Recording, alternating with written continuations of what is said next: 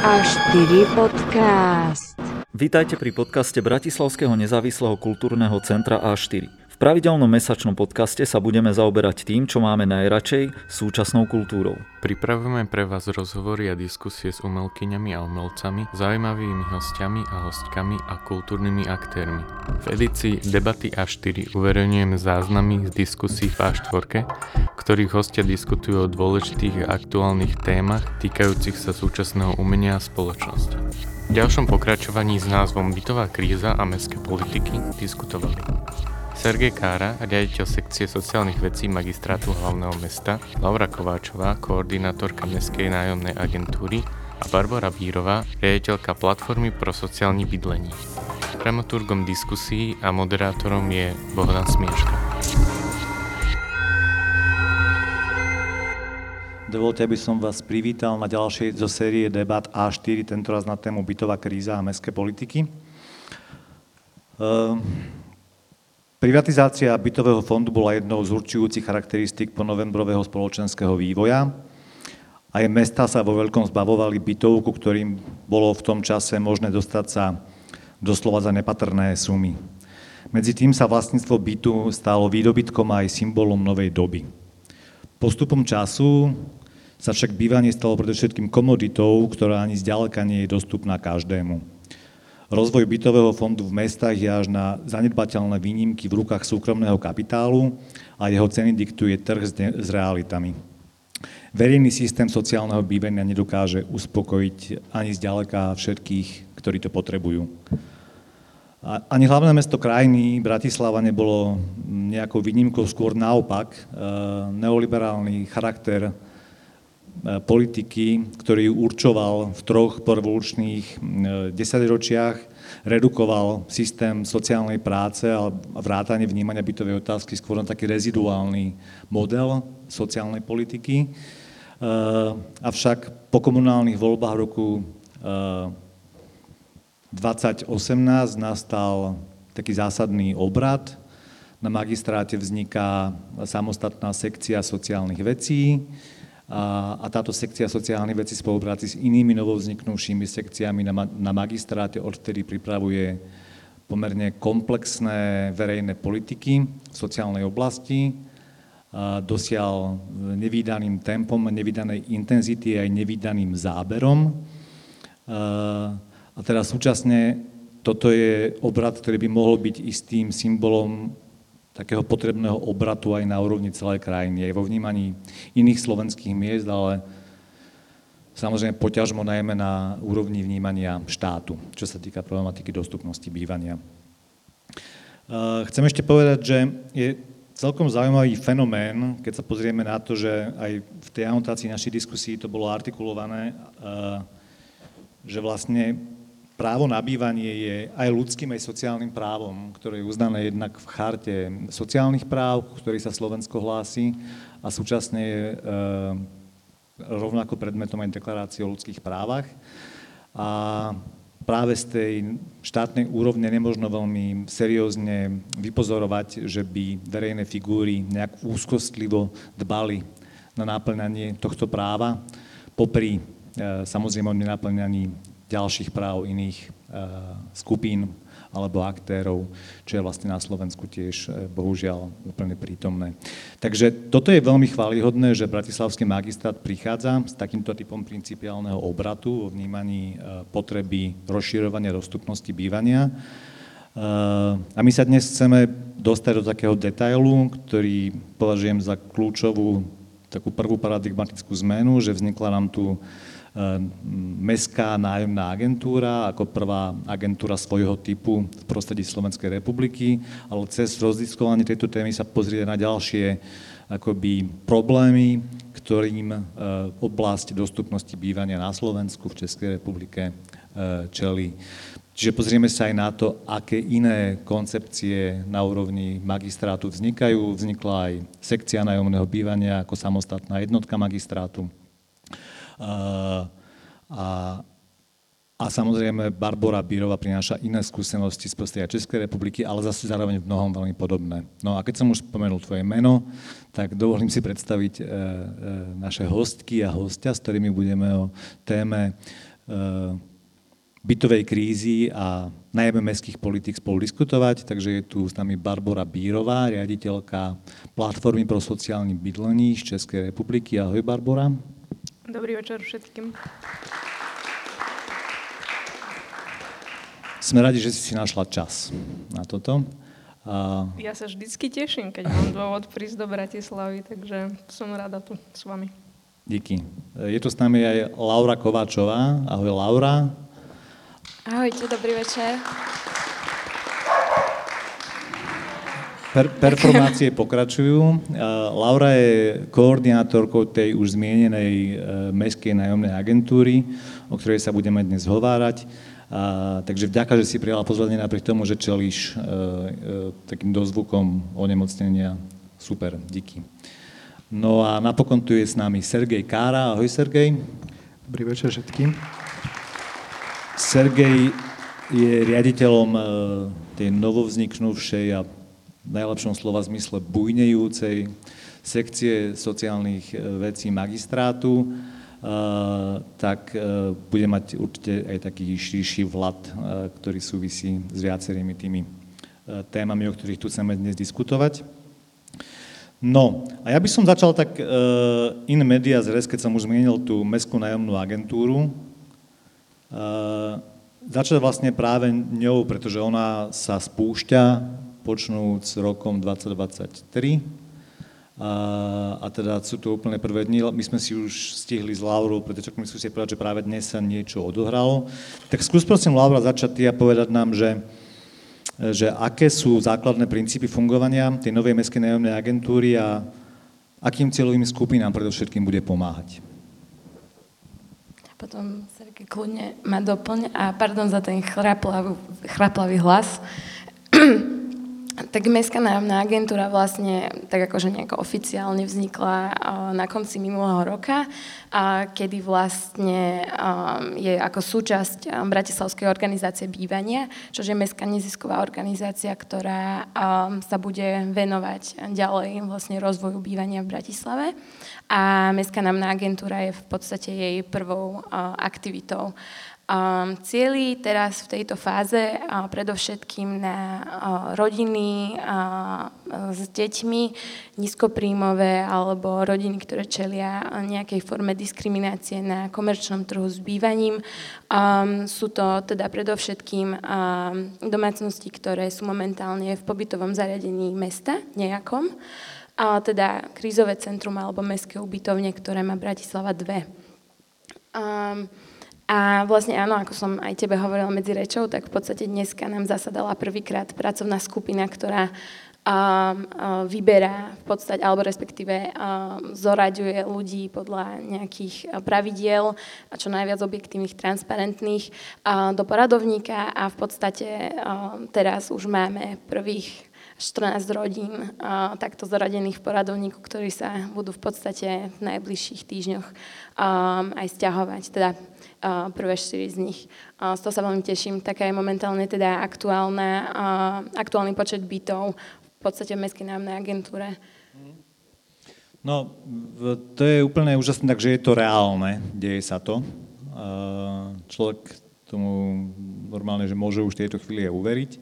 Je v tomto kontexte zaujímavá taká informácia, že, alebo teda tá otázka, že e, téma nedostupnosti bývania, najmä v kontexte Bratislavy, kde vieme, že nielen odborné odhady, ale už prebehlo aj nejakým čítaním, že je tu okolo 4 tisíc ľudí bezdomova, je naozaj čosi, čo je vý, veľmi viditeľné a veľmi významný typ problému. Je teda pre mňa otázka, že ako je možné, že takýto typ vôbec nejakej inštitúcie, lebo toto je inštitúcia prvá svojho druhu na Slovensku, vznikol až teraz. A čomu by ste to vy pripísali, že sa tak dlho s takýmto nejakým koncepčným prístupom tejto téme otáľalo, Sergej?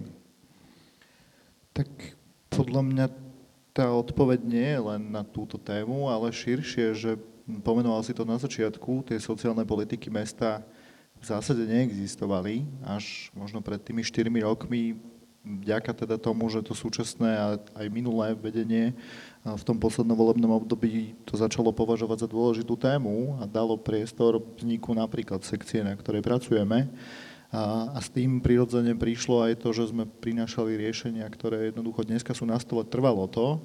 Ja si myslím, že je svojím spôsobom zázrak, že môžeme mať aj nejaké prvé výsledky v tej sociálnej oblasti, lebo sme zažili možno taký ten prvý rok, kedy sme sa rozhliadali, že čo to vlastne všetko znamená budovať sekciu alebo budovať nový magistrát. V tom momente, kedy sme to možno trochu pochopili, prišli dva roky pandémie, ktoré mnohých z nás a mnohé z nás dali do role nejakých krízových vykonávačov opatrení pre ohrozené skupiny a vzdialili sme sa tým nejakým systémovým riešeniam, pre ktoré sme tam prišli.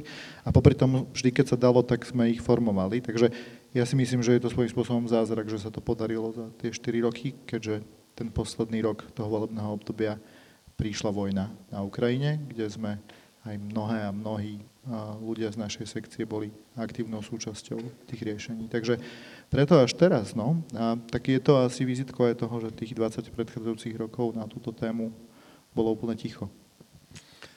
Um, bolo ticho a to oddelenie sociálnych vecí, predtým ako si aj pamätám na magistráte za čas, povedzme toho úplne mm, posledného vedenia za primátora Nesrovnalo mal koľko zamestnancov?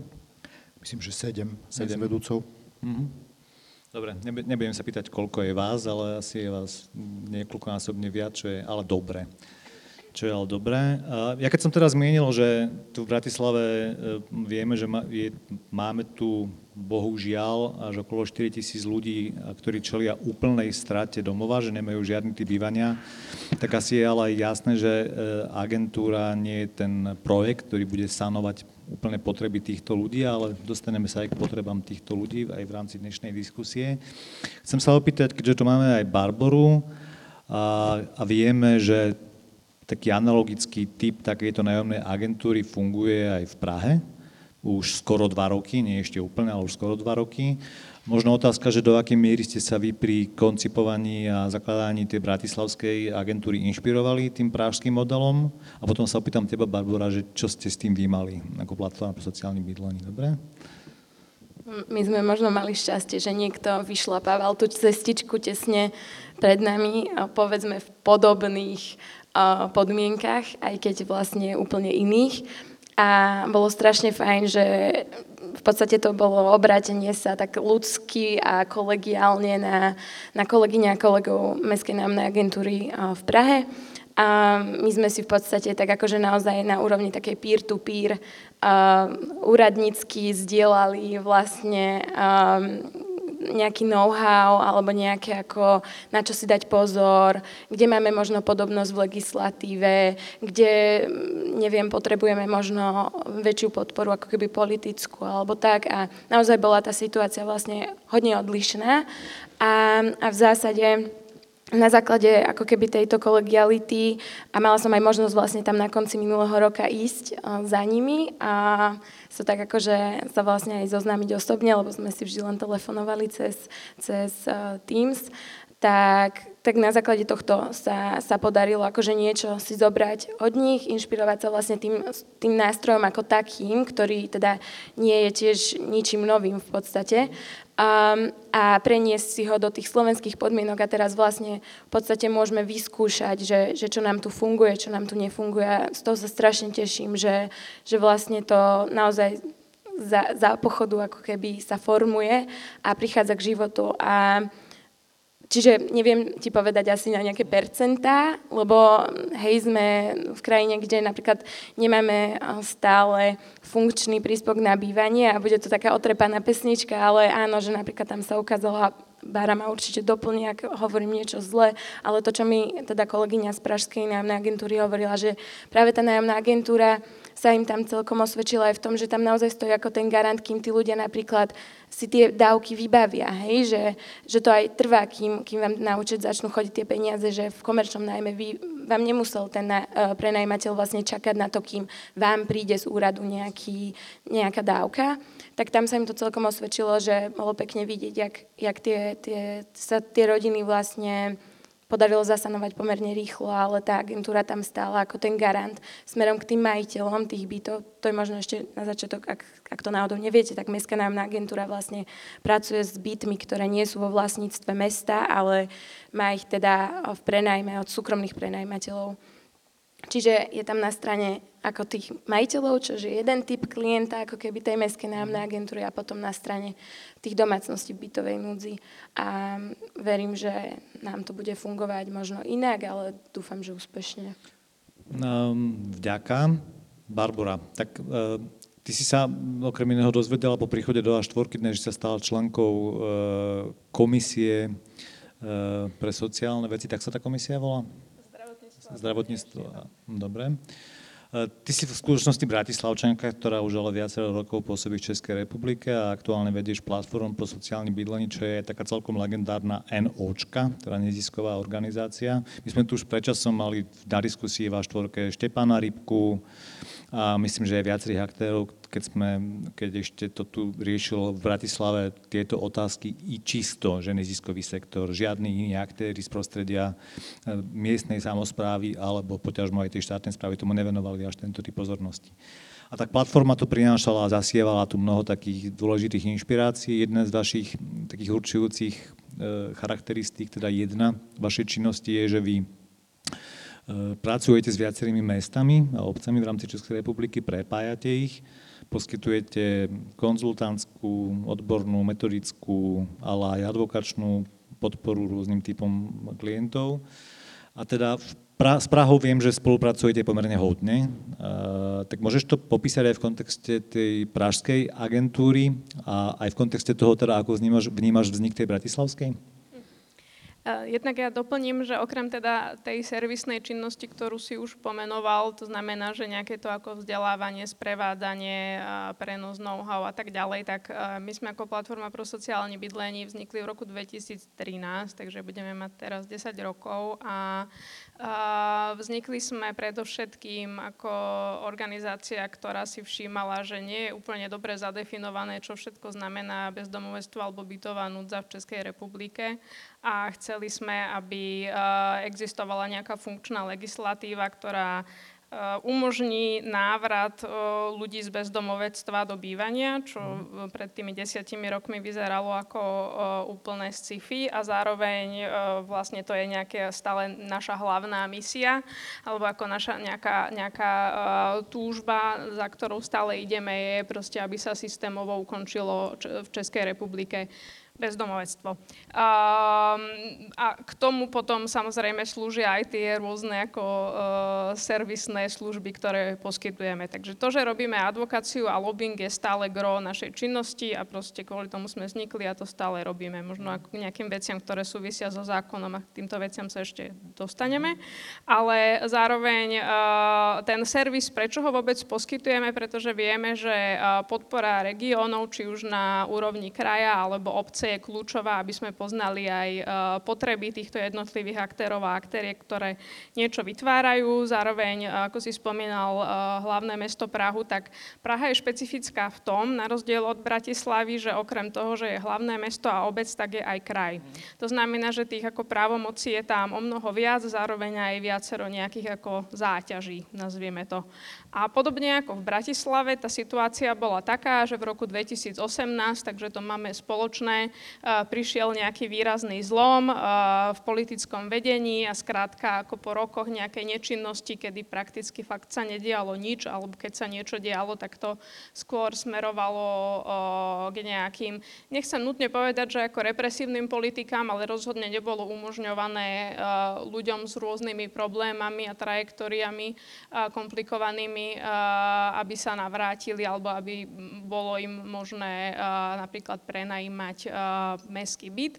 Súčasne myslím si, že podobná situácia, ako je v Bratislave, súvisí s tým, že ako funguje napríklad stavebný zákon, aké sú podmienky vôbec zaisťovania zdrojov bývania. Myslím si, že to je kľúčové práve pri niečom, ako je Mestská nájomná agentúra, že Mestská nájomná agentúra je v súčasnej dobe pre mesta, ako je napríklad Praha alebo Bratislava, Bratislava, to znamená mesta, ktoré úplne nedisponujú veľkým množstvom bytov, v tomto ešte Bratislava To skromnejšie. ešte Praha rád, rádovo disponuje mnoho väčším množstvom bytov ako Bratislava. Presne Však. tak, ale stále akože je to pomerne, pomerne skromné číslo a vieme, že mnoho ľudí potrebuje bývanie. Tak než by sme sa mali spoliehať na to, že jaj, že teraz akože do roka, do dvoch niečo vystavávame a bude to ako realisticky možné ponúkať niekomu, alebo že sa podahadujeme niekde s developermi, alebo že prebehnú rýchlo rekonštrukcie, alebo nájdeme prázdne objekty. To sú všetko veľmi dobré stratégie a treba ich robiť. Aj treba určite ako nakupovať alebo vykupovať byty a tak ďalej. To sú obce konkrétne, ktoré napríklad v Česku majú túto prax. Myslím si, že to je veľmi zaujímavé popri napríklad takých nástrojoch, ako je Mestská nájomná agentúra, ale Mestská nájomná agentúra je skrátka na rozdiel napríklad od uh, dávkovej politiky relevantný, osožný nástroj bytovej politiky, ktorú môže napríklad obec uh, nejak aplikovať. A skrátka, Mestská nájomná agentúra je uh, za mňa v súčasných podmienkach asi ako najrychlejší spôsob, ako získavať zdroje bytov. Takže preto mi príde výborné, že, že pred tými takmer dvoma rokmi v júni bude mať Mestská nájomná agentúra Pražská dva roky, uh, že, že do toho ako Praha šla. A tá, tá úloha naša ako platformy v tom bola taká, že my vlastne sme tak akože cez uh, tú spoluprácu od roku 2018 prinášali rôzne typy nástrojov a hľadali sme cesty, ako ich aplikovať aj v tomto prostredí. To znamená, že my sme boli nejakými ako iniciátormi, že poďme skúsiť teda tento nástroj aplikovať. Potom sme tam mali ako uh, rolu, kde sme skúšali možno ako testovať uh, akým spôsobom vôbec prezentovať takýto nástroj, predovšetkým tým budúcim možným vlastníkom bytov, ktorí ten svoj byt ponúkajú do tej, do tej mestskej nájomnej agentúry.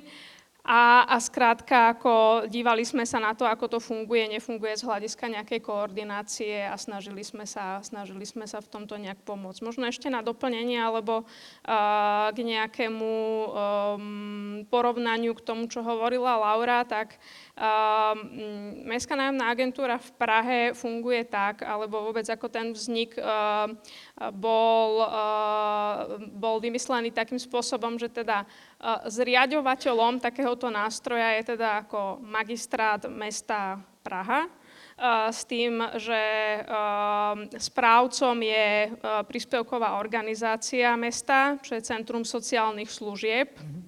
A dôležité je, že to, to bude určite podobné aj v prípade Bratislavy, že skrátka mnohé tie domácnosti nepotrebujú iba nejaké ako dostupné bývanie z hľadiska finančného nastavenia, ale potrebujú aj nejaký typ sociálnej podpory.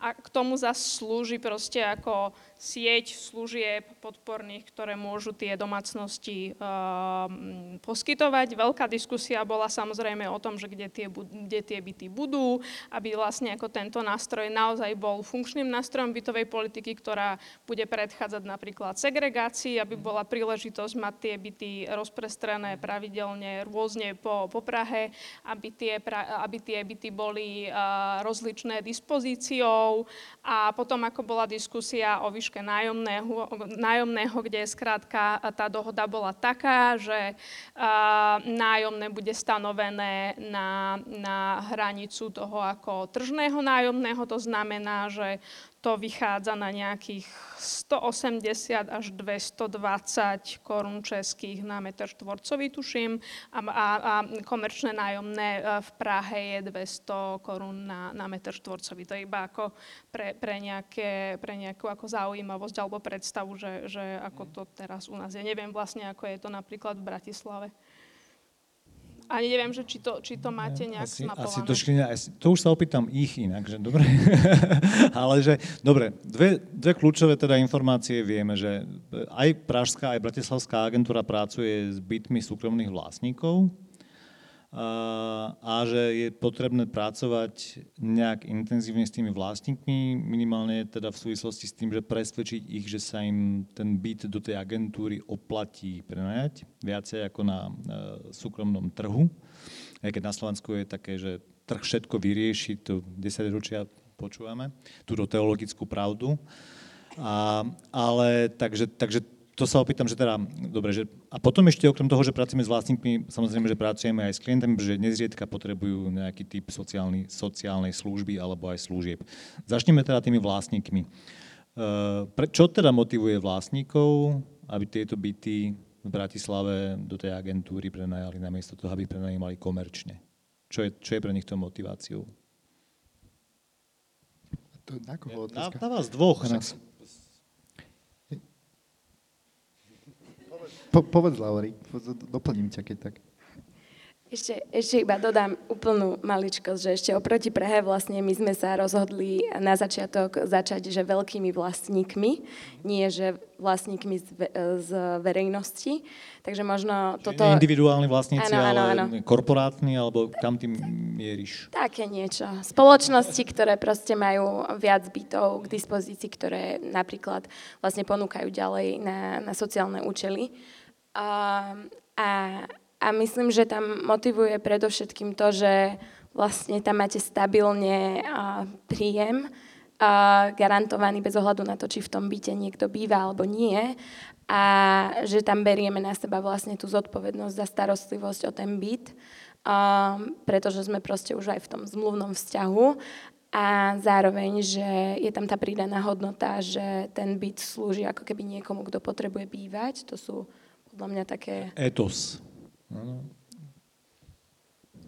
Dobre. A, Ja, ja by som ešte, ale podľa mňa, že toto si zaslúži ešte komentár, že my sme sa snažili tak opatrne pristupovať k tej téme, lebo máme pocit, že tí slovenskí vlastníci sú možno že ešte viac opatrní alebo opatrnejší ako tí českí, aj keď asi tam bude veľa podobností. A že mm, prišlo nám dôležité začať tú spoluprácu a ja si myslím, že to je aj fér, aby to tu zaznelo so Slovenskou sporiteľňou a s kooperatívou, a, s ktorými máme dohodu na prvých desiatich bytoch a práve preto, aby sme si to my trošku vyskúšali a ohmatali, lebo nechceli sme robiť chyby pri tých súkromných vlastníkoch. Bali sme sa toho, že a, ich tým môžeme odradiť, že niekto konkrétny bude mať nejakú negatívnu skúsenosť a chceli sme si to vyskúšať ako keby v takomto chránenejšom prostredí s tým, že ten druhý pol rok tohto roka plánujeme vlastne otvoriť Mestskú nájomnú agentúru verejnosti a už budeme môcť dokázať aj to, ako nám to zatiaľ funguje. Čo je ešte pekná vec, ktorá sa nám podarila, keďže spolu vlastne po tých rokoch to mesto našlo aj tie mestské podniky, ktoré tu máme, to, všetky dopravný podnik, BVSK, vodárne a tak ďalej. A rozhodli sme sa budovať nejaký typ spoločenskej zodpovednosti mestských podnikov v mnohých oblastiach a jedna z nich je napríklad to, že aj dva byty, ktoré pa, patria vlastne vodárenskej spoločnosti a neboli využívané, tak sme, to je, to, to je tých 10 a plus tieto dva. Takže to je, to je, to je teraz tá pilotná, venture. to je teraz teda tá To pilotná je tá fáza. pilotná áno? fáza. Hej. Ja by som ešte možno doplnil k tým garanciám, že uh, asi je to dôležité uh, sa na to pozrieť z dvoch uhlov pohľadu. Jeden je možno, hm, tak ty si to nazval etos, nejaký hodnotový. Že ja si myslím, že dneska je mnoho ľudí, ktorí si proste uvedomujú, že to, že vlastnia ten byt a nepotrebujú ho využívať, je v tej bytovej kríze naozaj ako prílišný luxus a nechcú sa ho zbaviť, ale chcú ho prenajímať a hľadajú možno nejaký spôsob, ako ho prenajímať s nejakým lepším dopadom, ako len tým bežným. A, a myslím si, že stále, že, že je nás postupne viac ľudí, ktorí ako sa snažíme zodpovedne uvažovať, ako konáme dennodenne a že keď sme pred desiatimi rokmi začali trendovo kupovať podstielkové vajíčka namiesto klietkových, tak sme dneska niekde už ďalej a že toto môže byť presne tá príležitosť pre ľudí, ktorí sa chcú takto spoločensky správať. Ale máme tam aj veľa benefitov, ako to, že ti dokáže zaplatiť um, tvoj nájomca, v tomto prípade mesto Bratislava, respektíve e, tá mestská organizácia naša na rok, dva dopredu nájom, tak to je obrovský benefit. Mm, To, že nemusíš mať starosti s tým, uh, či dávaš, kto ti tam býva, či sa ti niekto o ten byt stará a proste ti len na účet prídu peniaze, tak to je podľa mňa veľmi dobrá garancia a zároveň tým partnerom je mesto a to mesto proste má nejakú zodpovednosť, musí sa nejako správať, takže všetky také tie, ako, alebo mnohé bežné obavy tých prenajímateľov môžu uh, túto úplne absentovať. Rozumiem, no Barbara tu takisto zmieňovala tú sumu na meter štvorcový, práve ja už, ja už to popravde neviem vôbec nejak si preložiť do toho slovenského kontextu, že teda ako ste stanovovali tú výšku nájomného, teraz mám na mysli pre tých e, nájomníkov, či, a asi najlepšie to dokážeme porovnať, keď urobíme komparáciu s komerčným nájomom v súčasnosti, aký je za taký byt, ktorý prenajímate cez agentúru e, tým novým nájomníkom alebo teda žiadateľom? V akej, v akej teda výške sa pohybujeme tu? V akej, čo je cenový strop a, a prečo práve taký, aký ste stanovili? Musíš nás vyvolávať, Bohdan, lebo Laura, toto... prosím, zober si slovo. Začína chrípka trošku, tak budem, tak budem ťa vždy, dobre, oslovať. Snažili sme sa v týchto prípadoch, teraz tým, že ešte nejdeme k verejnosti, teraz to bolo akoby trošku byt od bytu, ale tým, že tam máme vlastne partnera aj nadáciu kooperatíva, tak sme um, mali možnosť vytvoriť vlastne garančný a sociálny program. A ten sociálny program nám akoby môže umožniť aj um, um, ten príspevok na bývanie štátny, ktorý nemáme, tak vlastne môžeme nejakým spôsobom um, mať takýto, ale, ale ten nájom sa pohybuje niekde na 70-80% oproti tržnému. My teda máme drahšie nájomné tržné ako Praha, Taký čo je absurdné. A, ale áno, držíme to ako keby naozaj na... Je to pod trhovou úrovňou. Dobre, no a teraz uh, nájomníci, že oni jedna taká rýchla otázka, že pri tom poskytovaní sociálneho servisu vyrátate s nejakou spoluprácou s aktérmi z toho bratislavského neziskového prostredia, alebo ten sociálny servis budete poskytovať vy za sekciu? Čiže stačí možno, že rýchla odpoveď? Áno, vzniklo vlastne, vzniklo vlastne dedikované kvázi oddelenie sociálnej podpory v bývaní priamo pod okay. sekciou sociálnych vecí. Čiže vo vlastných, vlastnými silami? Áno? Zatiaľ. Ale je to, že zatiaľ, lebo uh, my nevnímame tú našu rolu, že by sme to všetko chceli robiť sami. Že mm. Pri tom pilote sme sa nejako rozhodli, kde sa chceme naučiť čo najviac mm. a tá ambícia do toho roku 2030 je mať proste, my hovoríme stovky bytov, to znamená, že je to, že viac ako 100 z nášho pohľadu a, a budeme veľmi radi, ak e, sa dostaneme do situácie, že e, časť tých bytov ponúkneme vlastne organizáciám a ich klientom, lebo mm-hmm. to je to, čo vnímame, že, že sú tu odborné expertné organizácie, ktoré pracujú s ľuďmi, ktorí sa ocitli v kríze spojenej aj s absenciou bývania. Mm. A sú to naši dôležití partnery a sú veľakrát nutení vo svojich projektoch sa stať realitnými, mm. realitnými agentami. A to nám príde, že, že to byť nemala byť, že, táto, že tá situácia alebo rola mesta má byť podporná aj v tomto mm. zmysle. Že ak vieme my získať väčší objem bytov, tak prečo to predsa nerobiť a neponúknuť ich ďalej?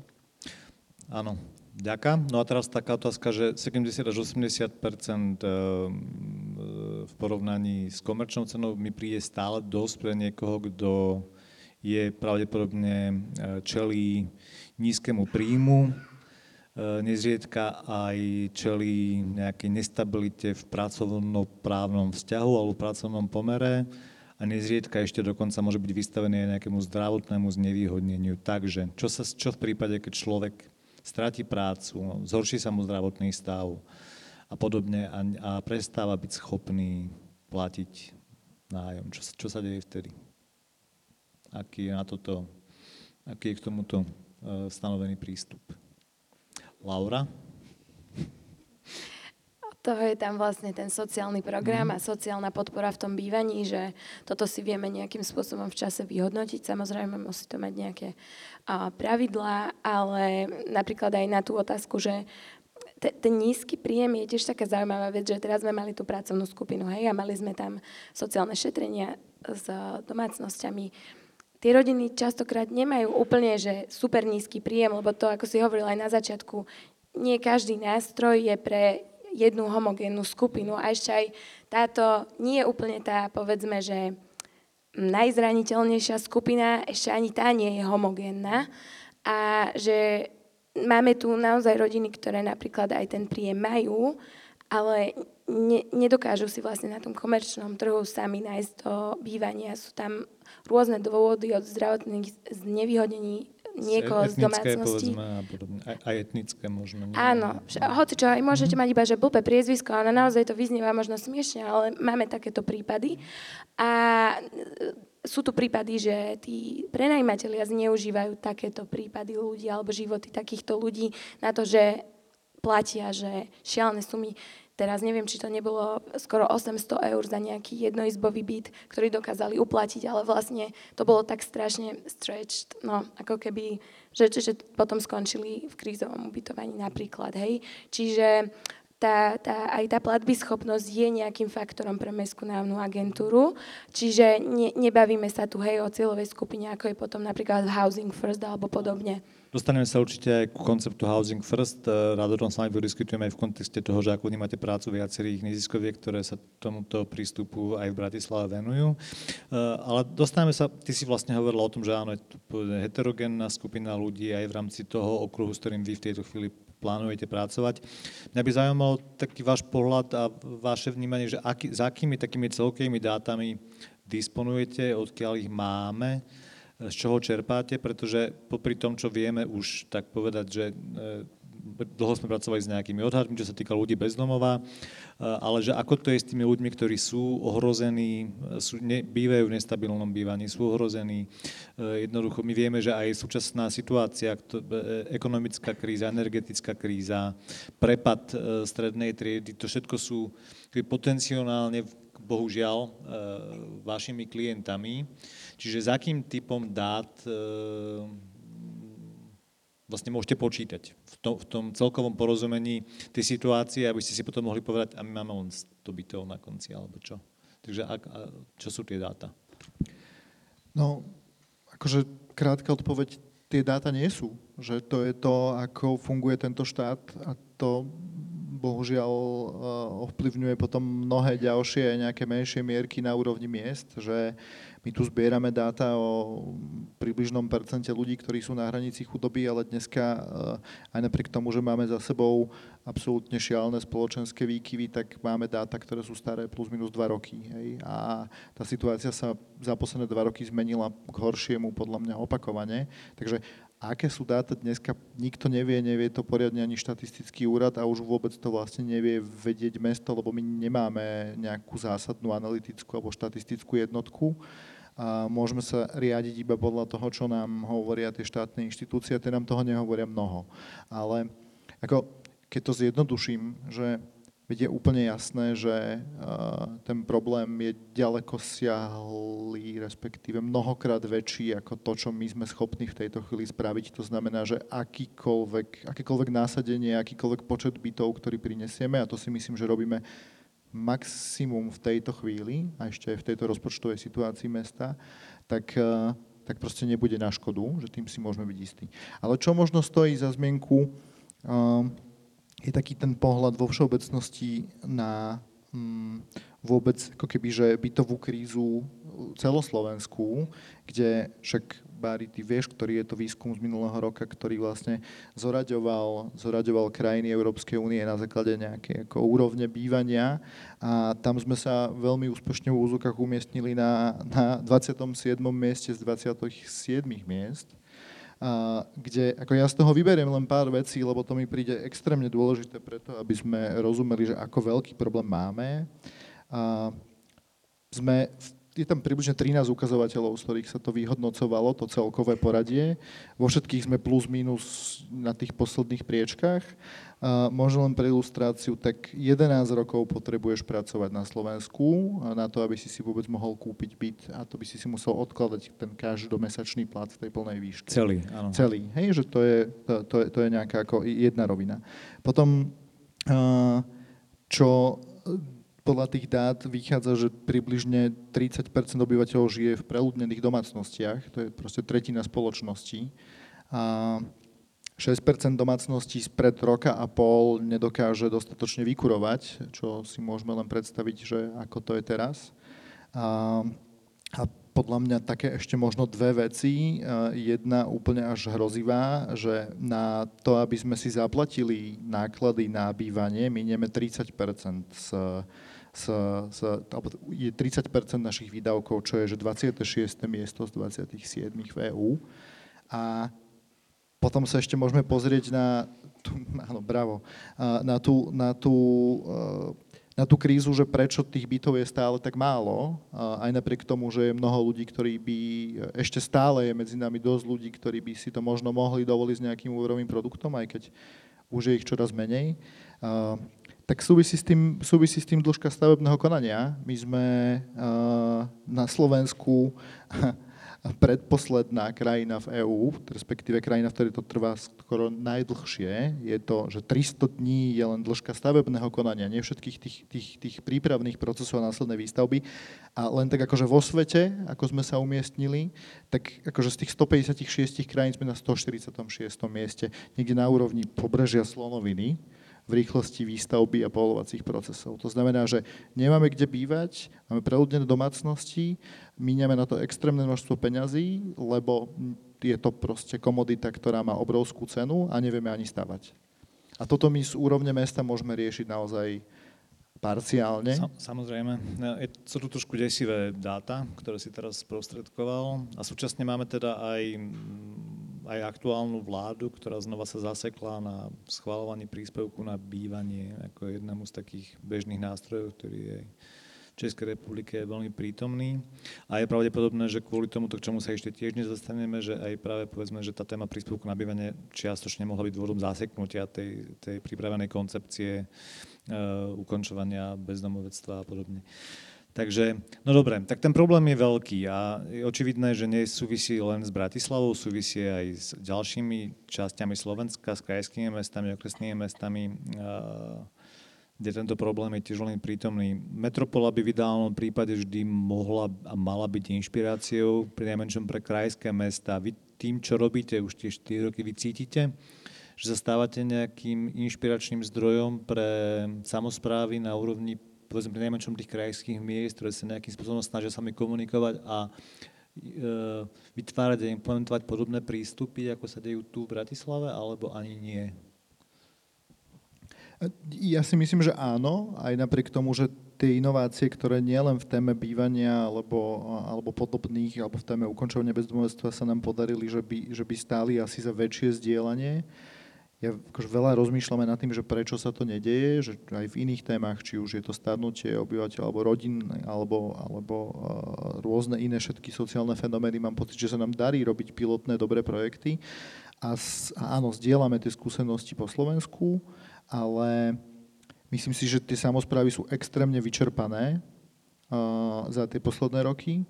A to, s čím sa stretávame, je, že naozaj tie sociálne oddelenia alebo sekcie v lepšom prípade tak nemajú jednoducho taký mandát na to pripravovať tento typ opatrení, že aj na úrovni tej komunálnej politiky na Slovensku tie sociálne témy ešte stále nie sú dosť veľkými témami. Čest výnimkám, hej, že sú mesta, v ktorých sa to deje, sú mesta, s ktorými komunikujeme, ale že by sa to dialo na nejakej akože, veľkej úrovni a vzájomnej výmene skúseností, tak to sa nedá povedať. A myslím si, že bohužiaľ, že to najbližšie obdobie asi bude podobné, keďže tá decimácia tých rozpočtov samozpráv je historicky asi najextrémnejšia. OK. No, uh, už sme tu teraz zmienili uh, ľudí bezdomová, zmenili sme uh, koncept, uh, ktorý sa volá Housing First. Myslím, že ho nie je potrebné predkladať. Asi by som povedal, že bývanie, predovšetkým o bývanie na prvom mieste. Uh, vy, Barbara, v rámci platformy, e, to je súčasť akoby vašej misie, že práve jednak propagujete, ale jednak naozaj, že podporujete tých aktérov, ktorí sa rozhodli tento prístup si zvoliť a aplikovať ho. Chcel by som e, vedieť od teba, že ako sa darí tomuto konceptu v prostredí Českej republiky a že či si tento koncept začínajú osvojovať okrem povedzme mimo vládok aj subjekty verejnej správy, teda samozprávy na úrovni miest a podobne. A potom sa znova budem pýtať vás, že ako je to v bratislavskom prostredí. Dobre, tak Barbara, nech sa páči. A možno ešte spomeniem tiež aj pre... pre... Ja len doplním, že Housing First je naozaj koncept, ktorý je určený naozaj pre ľudí bez domova. To je tá, to je tá cieľová skupina, áno. To sú naozaj Jednak, na, najmä, ale um, vlastne okrem toho, že to je pre ľudí bez domova, tak je to pre ľudí bez domova, ktorí okrem toho stavu bezdomovectva majú nejaké ako ďalšie pridružené skutočnosti vo svojom živote a ten, ten koncept alebo prístup bol, bol vymyslený pre ľudí, ktorí okrem bezdomovectva nejakým spôsobom žijú s duálnymi diagnózami. To znamená, že veľmi často pre ľudí, ktorí sú závislí od alkoholu, drog alebo nejakých iných látok a zároveň trpia nejakou veľmi vážnou psychiatrickou diagnózou. To je, to je dôležité povedať. A vlastne aj v tých našich podmienkách, myslím, ako v Českej republike sa snažíme o to, aby ako Housing First bolo naozaj Housing First, aby ako sa tak nevolalo iba, alebo aby to nebol nejaký uh, sympatický, uh, lákavý neviem, názov alebo nálepka. A vlastne, eh, keď sme začali o, o hif uvažovať, tak to bolo v roku 2015 ešte, keď sme mali ako tú možnosť uh, fungovať v Brne, kde sme mali to šťastie, že tam bola uh, pomerne ako nadšená uh, politická reprezentácia a bavili sme sa o, o dobe, kedy vo vedení mesta bolo hnutie Žid Brno. A, a to bolo dosť kľúčové a myslím si, že to je kľúčové, keď sa bavíme o tom, že niekde sa niečo ako darí alebo nedarí, aká je tam práve tá politická reprezentácia. A súčasne ten rok 2015 aj pre nás ako pre platformu ako znamená nejaký výrazný milník, pretože potom v roku 2016, v apríli 2016 bol realizovaný prvý registračný týždeň práve v Brne, zameraný na rodiny s deťmi. Registračný týždeň je určitá metóda zberu dát, ktorá neslúži preto, aby sme mali čísla a tešili sa, že máme dáta, ale aby to okamžite slúžilo, pretože daná cieľová skupina, ktorá je vytýčená v rámci toho týždňa, sa mohla veľmi rýchlo buď vrátiť do bývania, alebo nájsť bývanie. Takže to bol veľmi, veľmi dôležitý krok, pretože vlastne prvýkrát historicky v Českej republike sa dialo, že zrazu sa bezdomovstvo začalo riešiť prostredníctvom štandardných bytov plus podpory. Um, a zároveň ten rok 2016, nechcem nejakú ako zdlhavú archeológiu teraz predvádzať, len skrátka chcem to spomenúť, pretože my uh, v tú dobu sme nejakým spôsobom zabezpečovali metodickú podporu, uh, sprevádzali sme Brno, zapojili sme do toho Ostravskú organ- uh, univerzitu pardon, a vlastne vďaka, vďaka uh, tejto nejakej ako Eh, tripartite sa podarilo aj zbierať dáta a vlastne vedieť, ako sa to darí alebo nedarí. Prečo to spomínam? Pretože to potom bol veľmi dôležitý uh, podklad pre nejaké vyjednávanie a vlastne iba nadvezujem ešte na to, čo trošku spomínal teraz Sergej, že je občas akože OK, kto sme výskumníci, výskumničky, tak máme rádi dáta, ale akože že dáta nám pomáhajú aj k tomu, aby sme niečo reálne mohli presadzovať a vedeli, že čo funguje, nefunguje, mohli to vyhodnocovať. A skrátka nám veľmi pomohlo, že uh, ten brnenský rapid rehousing sme mohli mať vyhodnocovať frustrovaní, pretože sme potom mohli prichádzať za Európskou komisiou a ukazovať im ako, aha priatelia, my toto potrebujeme robiť aj niekde inde ako v Brne. E, skúste nás podporiť a vlastne na základe toho sa podarilo nám ako platforme s ďalšími subjektmi ako vyjednávať o tom, aby vznikla samostatná dotačná výzva z eurofondov, ktorú vypísalo potom e, České MPSV, Ministerstvo práce a mhm. sociálnych vecí. A to bola ako výzva, kde proste zrazu ako mohol byť nejaký, nejaký boom housing first. Takže iba chcem povedať, že všetky tie veci, ktoré súvisia s tým, že ako mať dáta fajn, a mať politiku politické vedenie fajn, ale vlastne na všetko to potrebujete peniaze. Tak iba ako ne, ne, nech sa nebavíme o tom, že určite treba dobre premakať a premyslieť koncepty, ale proste bez peňazí to nespravíte. To znamená, že potom od roku 2018, e, okrem tých vecí, ktoré sa mohli diať na samozprávach, nejaké ako systémové zmeny, sa dialo aj to, že zrazu akože rozpuk Housing First a ten pokračuje. To znamená, že vlastne tá výzva, ktorá bola z eurofondov vypísaná a bolo tam, tuším, keď sa nemýlim, nejakých ako približne 15 miest, ktoré, kde, sa, kde sa HF realizovalo na, naprieč Českou republikou. A ako si sa pýtal, okrem neziskoviek tam boli aj obce. A momentálne vlastne je nová výzva a tá nová výzva je zameraná aj vzhľadom na, na situáciu na Ukrajine. Vlastne sa, sa podarilo urobiť také akože paralelné dve výzvy. Jedna výzva je vyslovene ako zameraná na Housing First cieľovku s tým, že sú to ako primárne teda ako obyvateľi a obyvateľky Českej republiky, ale vlastne ako mnohí tí ľudia, ktorí prichádzajú z Ukrajiny, nie sú až tak odlišnej situácii a vlastne tiež sa ako zmestia do nejakej definície etosu. To je ako európska typológia nejakého vymedzenia bezdomovectva vylúčenia z bývania a, a v rámci tohto sme sa dohodli za z MPSV aj z MMR, že akože okal, že tak proste, že tak poďme nájsť tie peniaze, ktoré sú a možno, že sa práve dajú na toto využiť. Takže teraz vlastne existujú tieto paralelné dve výzvy a máme tam veľké množstvo žiadateľov, kde niektorí z nich už teraz od januára tohto roku vlastne buď pokračujú v tej svojej činnosti, ktorú mohli realizovať v predošlých rokoch, alebo máme aj množstvo nových e, žiadateľov, poskytovateľov, kde e, opäť je to mix, kde sú aj obce, aj neziskové organizácie, prípadne v partnerstvách, čo myslím si, že je tiež veľmi zaujímavé, mhm. keď, keď sa púšťajú do nejakých takýchto spoluprác. Ďaká, Barbara, trošku si nám pomohla aj oslým mostíkom, ktorý využijeme. Pretože ja napríklad cez svoje vnímanie konceptu Housing First vždy sa bol presvedčený o tom, že to je prístup natoľko komplexný a konzekventný, že by mal byť v rukách verejnej správy aby naozaj sa mohlo to uplatňovať povedzme, že v plošnom merítku a nie iba v takom, že, že teraz tu pracujem s, s tromi, štyrmi, piatimi ľuďmi a nazývam to Housing First pri takej veľkej komunite, ktorá čelí akoby tomuto znevýhodneniu, ako sú povedzme ľudia bezdomová v Bratislave. My vieme, že našťastie niektoré bratislavské organizácie, spomeniem Protiprúdu, Vagus, e, s týmto konceptom pracujú, pracovali, e, už pracujú už istý čas, nazbierali nejaké skúsenosti a takýmto spôsobom pomohli viacerým ľuďom dostať sa z ulice. A teraz, ako som sa dozvedel, tak vlastne Housing First sa stáva konceptom, ktorý je implementovaný aj do tých mestských stratégií. My sa ešte dostaneme k tej koncepcii koncepcii mestskej bytovej politiky. Ďakujem ti, kde, kde je e, vlastne Housing First jedno z form, e, formulovaných opatrení, kde práve keby magistrát kooperuje s tými neziskovkami, tak skúsite popísať ten rámec, v ktorom sa to aktuálne v Bratislave odohráva a ako teda, aký typ podpory dostávajú ľudia bez domova, e, tak, vďaka takémuto typu partnerstva, ktoré aj Barbara zmienila vlastne ako výhodné No, určite výhodné je. A my sme spolu s Košicami vlastne boli prvé samozprávy na Slovensku, ktoré sa pustili do takéhoto pilotného projektu. My, aby sme boli fair, tak hovoríme o projektoch dostupného bývania s prvkami Housing First.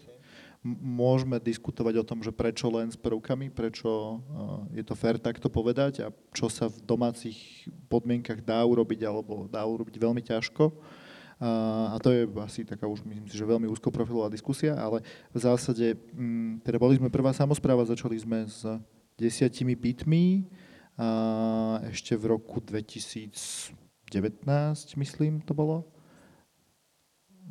9 10, áno, 2019.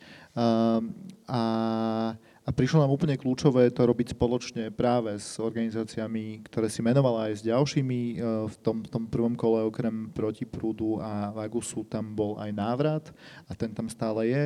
Teraz sme navýšili ten počet bytov dokopy na 19 a pridali sa ešte ďalšie organizácie, e, ktorými sú Odysseus a, a, a Depol Slovensko. E, je, stále to považujeme za pilot a ani nechceme, aby aby toto bolo, toto nepovažujeme za systémové riešenie. Systémové riešenie pripravujeme v tejto chvíli v novej, ono to bude znieť tak úradnícky vlastne to, že všeobecné záväzné nariadenie.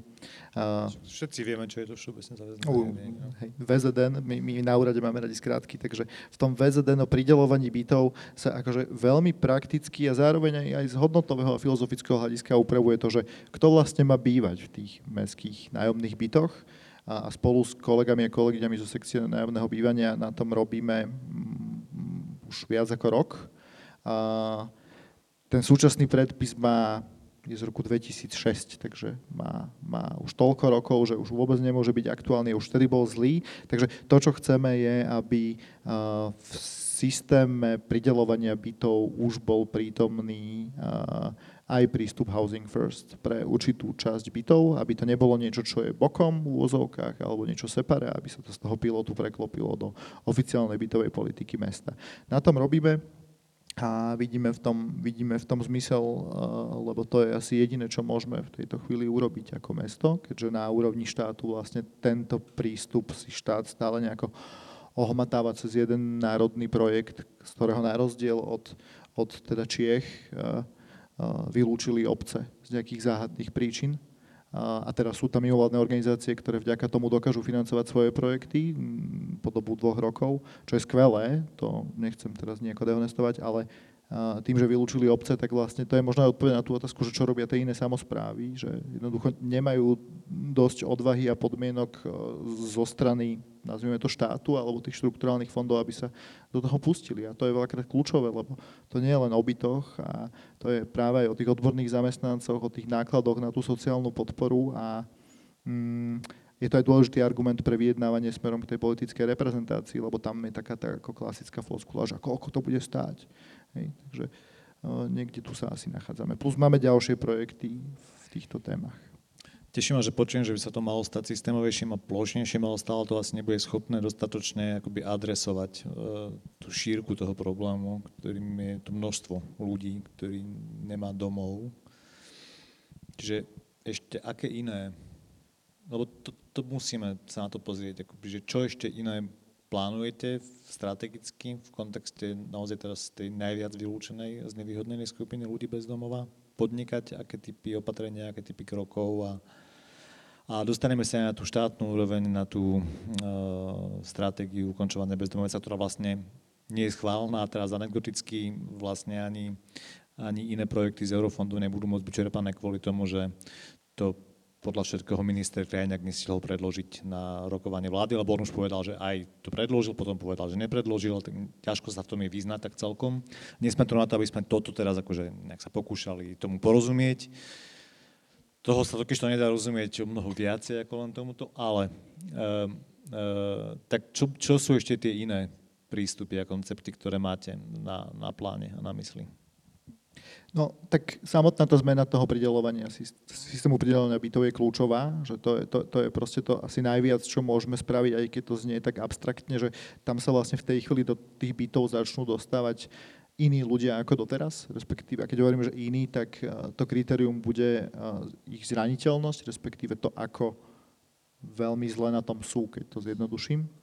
Mm, to je asi za mňa tá najväčšia vec, ktorú vieme spraviť. Spustili sme minulý rok systém krízového ubytovania, kde zatiaľ máme celý framework na to, ako vieme ako samozpráva celku rýchlo do cirka 72 hodín umiestniť ľudí v kríze do, do, do mestského bytu po, na, na, na kratšiu dobu 3 mesiace plus 3 mesiace. Um, Začali sme rozpracovávať tému prevencie straty bývania, monitorujeme vlastne už v tejto chvíli aj vďaka spolupráce so sekciou nájomného bývania objem, alebo to, keď nám začne niekto neplatiť nájom a máme v pláne, ale to zasa, ak sa bavíme o tých plánoch, je to ťažké v tejto rozpočtovej situácii, opakujem, Máme v pláne vznik kontaktného centra pre bývanie, kde dneska naozaj, ak ste v bytovej núdzi, tak je v zásade nemožné nájsť tú správnu adresu, kam sa prísť spýtať na to, ako to riešiť. A tam vnímame rolu mesta nielen v tejto téme, ale vo všeobecnosti v sociálnych témach, že by sme mali mať miesto, kam sa dá prísť a zistiť, že čo môžem ja vo svojej situácii robiť. No a a to, čo si myslím, že je absolútne kľúčové a darí sa nám to, je, že v spolupráci s Úniou miest Slovenska, čo je z môjho pohľadu že kľúčová organizácia, ktorá združuje najväčšie slovenské mesta, presadzujeme na úrovni legislatívy, na úrovni štátu potrebné zmeny Podarilo sa nám historicky presadiť v rozporovom konaní, v, to je taká, taký terminus technicus, že medzirezortné pripomienkové konanie, kedy niekto navrhne legislatívu a vy do toho ako subjekt môžete vstúpiť s protinávrhom, čo je teda Únia miest v tomto prípade, a oni väčšinou si vás tam posadia a povedia vám, prečo to nejde a tak to uzavriete. A tentokrát sa nám podarilo napríklad presadiť do jedného z tých strategických dokumentov, čo si menoval to, že vznikne príspevok na bývanie, čo bola zaznávaná vec dlhé roky predtým. Takže toto je tiež naša rola a teda sme tu aj, myslím si, že dôle, dobrým partnerom mimovládnych mimovládnych organizácií, ktoré prinášajú tie návrhy na zmeny a vieme byť nejakou možno ozvenou. Laura, chceš tomu niečo doplniť ešte? Dobre. A, teda odhľadnúť od tej veľkej početnej skupiny ľudí bez domova, ako som už signalizoval, ten problém alebo ten okruh ľudí, ktorých ohrozuje bytová kríza, je väčší. Mnohí z nich sú neviditeľní, o mnohých nemáme dáta, mnohí nevedia, kam sa majú obrátiť, keď čelia reálnemu ohrozeniu. A týchto ľudí je veľa. Aj veľa ľudí, ktorí jednoducho si z, z objektívnych dôvodov nedokážu platiť žiadny typ komerčného nájmu, pretože to presahuje ich, ich možnosti. Keď tu hovoríme o tom, že vznikla po tých voľbách roku 2018 na úrovni Bratislavy sekcia sociálnych vecí, tak vznikla aj sekcia nájomného bývania, ktorá v spolupráci s vašou sekciou a s ďalšími sekciami a oddeleniami na magistráte pripravila takú tú veľkú koncepciu mestskej bytovej politiky. Ďakujem, Sergej. A, a táto koncepcia v sebe teda obsahuje viacero prístupov a jeden z nich je teda aj konečne mm, rozvoj mm, akoby vlastného, nejakého vlastného mestského verejného bytového fondu. Aj keď zase v súvislosti s tým, že kde sa nachádzame a akú zmenu to priniesie, tak neviem, či vôbec ako slovo rozvoj je adekvátne, ale nevadí ne, a ne, ne, ne, nebudeme tu ako, takí titerní a nebudeme tu hovoriť o Viedni, uh, zbytočne si prisýpať soli do otvorených rán, ale možno, že k nejakému Brnu by sme sa povedzme mohli vzťahovať. No, tak to by, to by ne, nemuselo byť nevyhnutne až tak hrozne ambiciozne. Uh, ale, tak teda, aké tam sú tie ambície? Čítal som rozhovor s tým riaditeľom sekcie nájomného bývania uh, Jurajom Machom, tuším, vypozoroval som z toho, že hovoril o nejakých počtoch bytov, e, ale to nechám na vás, aby ste teda i povedali, že aký je, ten, aký je ten pilot a čo to potenciálne pre Bratislavu môže priniesť z hľadiska naozaj toho rozvoja bytového fondu, ale nie len to, pretože tam je aj dôležitý prístup, ktorý napokon volí aj Viedeň a podobne, to je práve regulovanie developerov tak, aby vytvorili dostatočnú mieru bytov, ktoré môžu slúžiť na, na verejne dostupné aj sociálne bývanie a, a podobne. Tak nech sa páči, Sergej. No, ja teda budem hovoriť aj o práci práve kolegov zo sekcie, ktorú si menoval. Myslím si, že Juraj hovoril, že aj príde, možno, že tu sedí, tam tma, ja tam nevidím, tak Juraj, ak si tu, tak ahoj. A ak nepoviem niečo presne, tak kľudne to koriguj. Dáme inak potom priestor aj do publika, tak budeme radi, keď čokoľvek, čo sme tu mi povedali, bude niekto z vás mať potrebu korigovať. Máme taký team building magistrát dneska vlastne.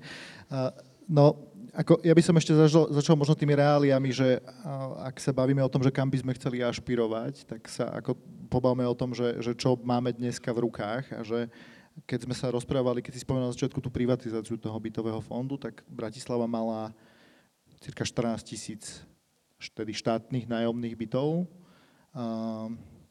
z celkového počtu. Dneska máme dokopy v celej Bratislave asi 220 tisíc bytov v akejkoľvek forme vlastníctva. Z tých 14 tisíc bytov, ktoré prešli privatizáciou, zostalo 2 tisíc. Ostatné si ľudia odkúpili za tých vtedajších veľmi výhodných podmienok. A z tých 2000, ktoré dneska v tom meste máme, priamo vlastne máme my v správe tisíc respektíve 878 a, a, ten zbytok vlastne je síce vo vlastníctve mesta, ale spravujú ho mestské časti v rôznom pomere. Takže ten priamy dosah v tom dennodennom máme na tých cirka 900 bytov, čo je ako v porovnaní s tým celkovým počtom bytov asi na úrovni 1%, respektíve, ako hovoríme, že 2000 bytov versus 200 tisíc, to je cirka 1%. Viedeň má dosah na 60% bytového fondu, tak si asi vieme predstaviť, že ako veľký hráč to mesto vie byť, že v tom porovnaní. Brno neviem, ale tam sme asi niekde na rovni, tuším nejakých 15% alebo 10%. Proste je to, čím viac máš, tým väčší si pán tej situácie, tým viac vieš ako keby regulovať to, čo sa deje a tým menej sa ti to vymyká z rúk a tým väčšia tá dostupnosť toho bývania môže byť. Po rokoch smerujeme k tomu, že vôbec sa začínajú stavať prvé byty tam je dôležité povedať to, že keď sme sa hovor, bavili o, tom, o tej dĺžke toho konania, že to nie je ako keby, že niekto príde a povie, že poďme stavať. To mesto nikdy predtým skoro nič nestavalo za tie roky predtým. To znamená, že už len ako keby naučiť to mesto byť tým developerom alebo sa o to pokúšať je extrémne ťažké. A dneska máme mm, v takých tých ako úplne konkrétnych projektoch, ktoré sa chystajú teraz alebo v týchto dňoch, napríklad bytový dom na Muchovom námestí, kde, kde počítame s výstavbou 103 mestských bytov. A v Záhorskej Bystrici pripravujeme taký spoločný projekt aj so samozprávnym krajom, kde budeme mať 63 bytov. Mohol by som to takto menovať, sú to konkrétne stavebné projekty.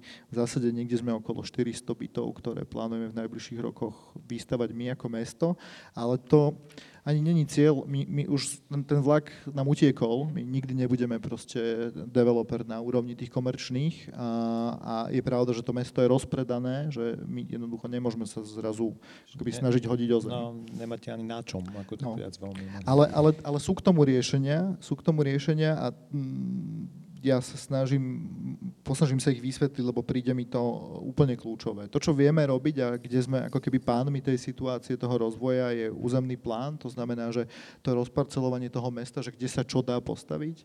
A, fakt je, že dneska svojím spôsobom tá kapitalizácia toho bývania nám môže pomôcť ho postaviť viac lebo ak máme v územnom pláne nejaký konkrétny pozemok, ktorý spadá pod zónu, že je tam nutná, nutné väčšie percento občianskej vybavenosti a menšie percento bývania, tak je to jednoducho pre tých developerov niečo, čo im prinesie menej peňazí, lebo dneska najviac zarobí výstavba bývania. To znamená, že my máme schválenú metodiku, ktorou uh, vieme vlastne zmeniť územný plán, zmeniť to konkrétne územie a dať tam väčší počet, väčšie percento bývania, tým pádom oni vedia viac zarobiť, ale my z toho chceme, my z toho chceme jednu štvrtinu toho, čo oni najviac zarobia v podobe nájomných bytov. No ináč to je taký prístup, ktorý sa volá normálne, že e, sú regulatívy, ktoré tiež z nejakého absolútne nepochopiteľného dôvodu Bratislava voči developerom neuplatňovala, teda uplatňovala, ale vôbec nie v nejakej adekvátnej miere no. ako tých potrieb, lebo tie potreby nikdy neboli ani, ani pomenované a adresované týmto spôsobom, takže ako OK. Takže to je nejaká systémová vec, kde sme prvýkrát aspoň trochu na koni to nazvem, respektíve už to nie je taký klondek, ako to býval. To znamená, že svojím spôsobom pri každej takejto zmene každý developerský projekt súkromný vlastne vygeneruje určitý počet, bavíme sa v desiatkách, hej, nájomných bytov pre mesto, čo si myslím, že je jedna z ciest, ako bojovať s s tými veternými mlynmi. No a, a to, čo, to, čo sa vlastne kolegovia a kolegyne na sekcii nájomného bývania aj s námestničkou Plavuchovou pripravujú, je, sú, sú, sú spoločné typy výstavby, kde my naozaj ešte nejaké pozemky máme, to zase ako není úplne uh, taký koniec sveta. A na tých pozemkoch, ktoré máme, vieme ísť do tzv. ľudia to poznajú pri sa do PPP projektov, kde my dáme pozemok, developer začne výstavbu, dohodneme sa na nejakom type nájomného vzťahu, zmluvníme ho, aby nám určitú dobu poskytoval poskytoval byty za zvýhodnené podmienky. Je to win-win, lebo developer neplatí cenu pozemku, tým pádom môže ísť cenou nájmu dole. A na rovinu si povedzme, že, že mm, ako ja si myslím, že skončili časy vlastníckého bývania, že tie máme za sebou, že mm, dneska to Čo už... prosím?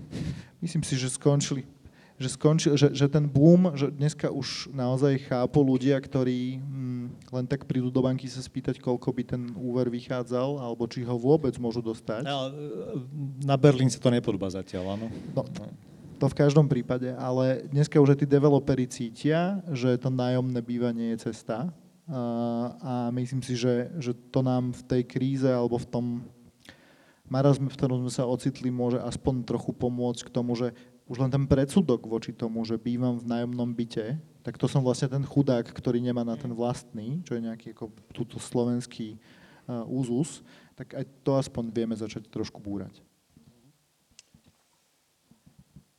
No kto vie. Dobre. No ja som veľmi rozmýšľal, že aby sme tu akože neboli v úplnej depresii, tak dobre, dobre. sa prinášať aspoň.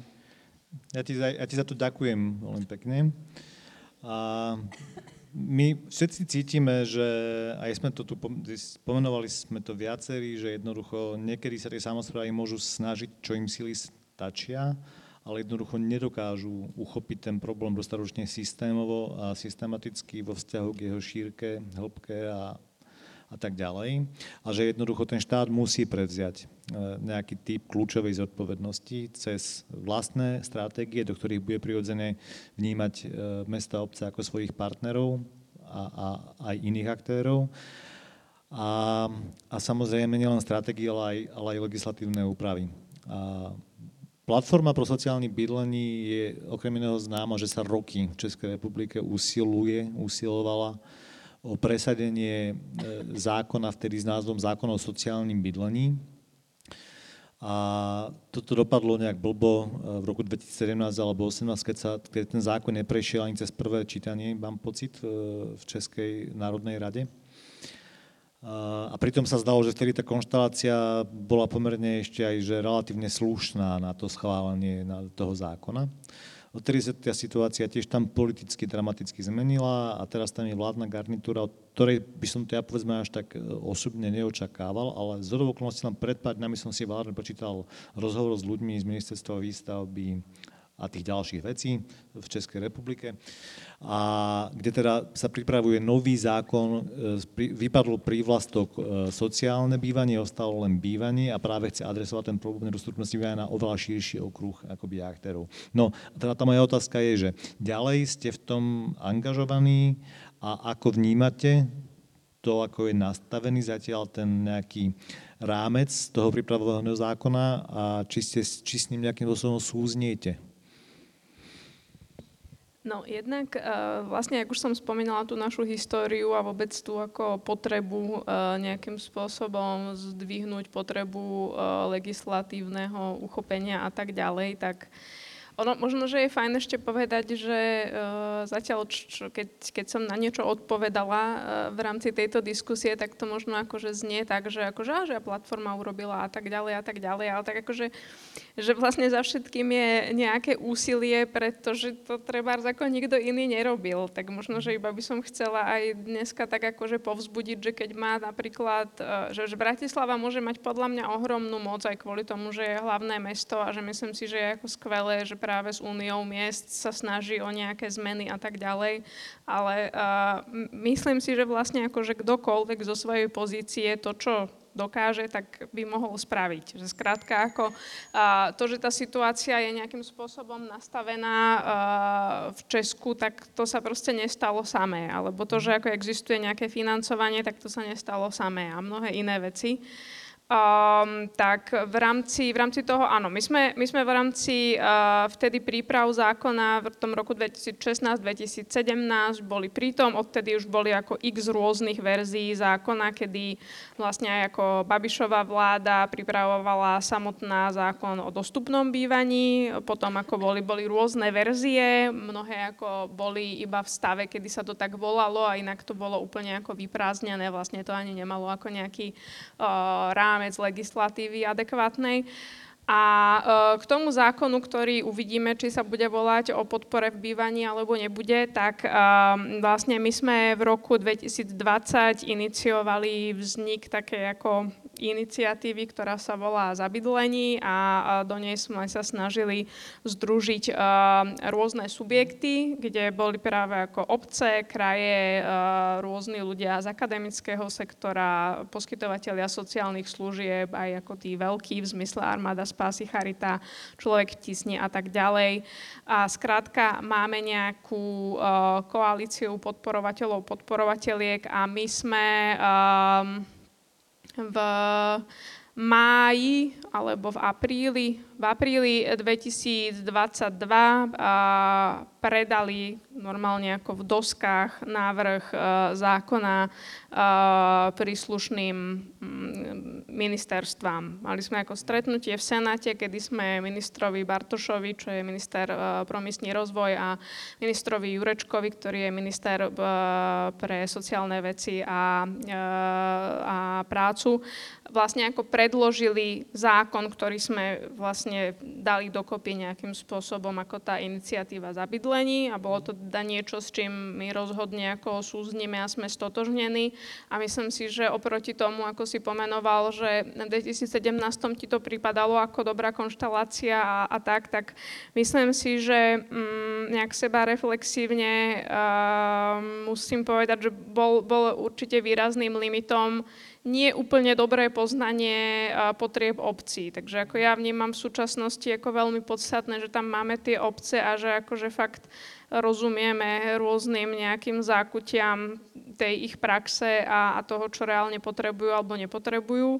A vlastne momentálne aj to, čo my sme uh, navrhovali v rámci toho, toho zákona, uh, je um, všetko už odskúšaná, odskúšaná, odskúšaná prax aj v Česku.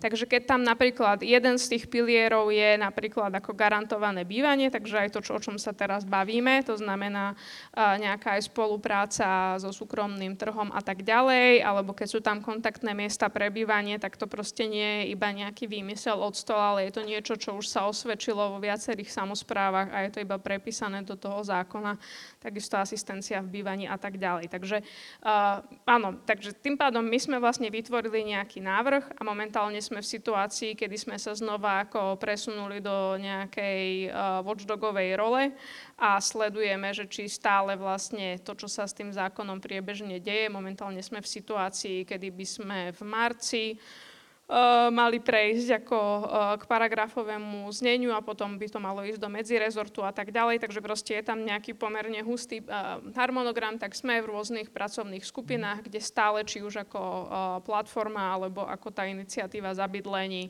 sledujeme, či, či príslušní zákonodárci robia, čo majú a zároveň máme proste my nejaké ako pravidlá, máme také ako desatoro dobrého zákona, ktoré máme roky a vlastne sa snažíme sledovať, že či náhodou to ako nie je úplne vychylené, aby sa náhodou ako nedialo, že OK, bude sa to nejak volať, síce ste nám niečo predali, ale vlastne sa to úplne ako vyprázdni a, a nebude to pre tie, pre tie uh, konkrétne cieľovky, pre ktoré to hlavne má slúžiť.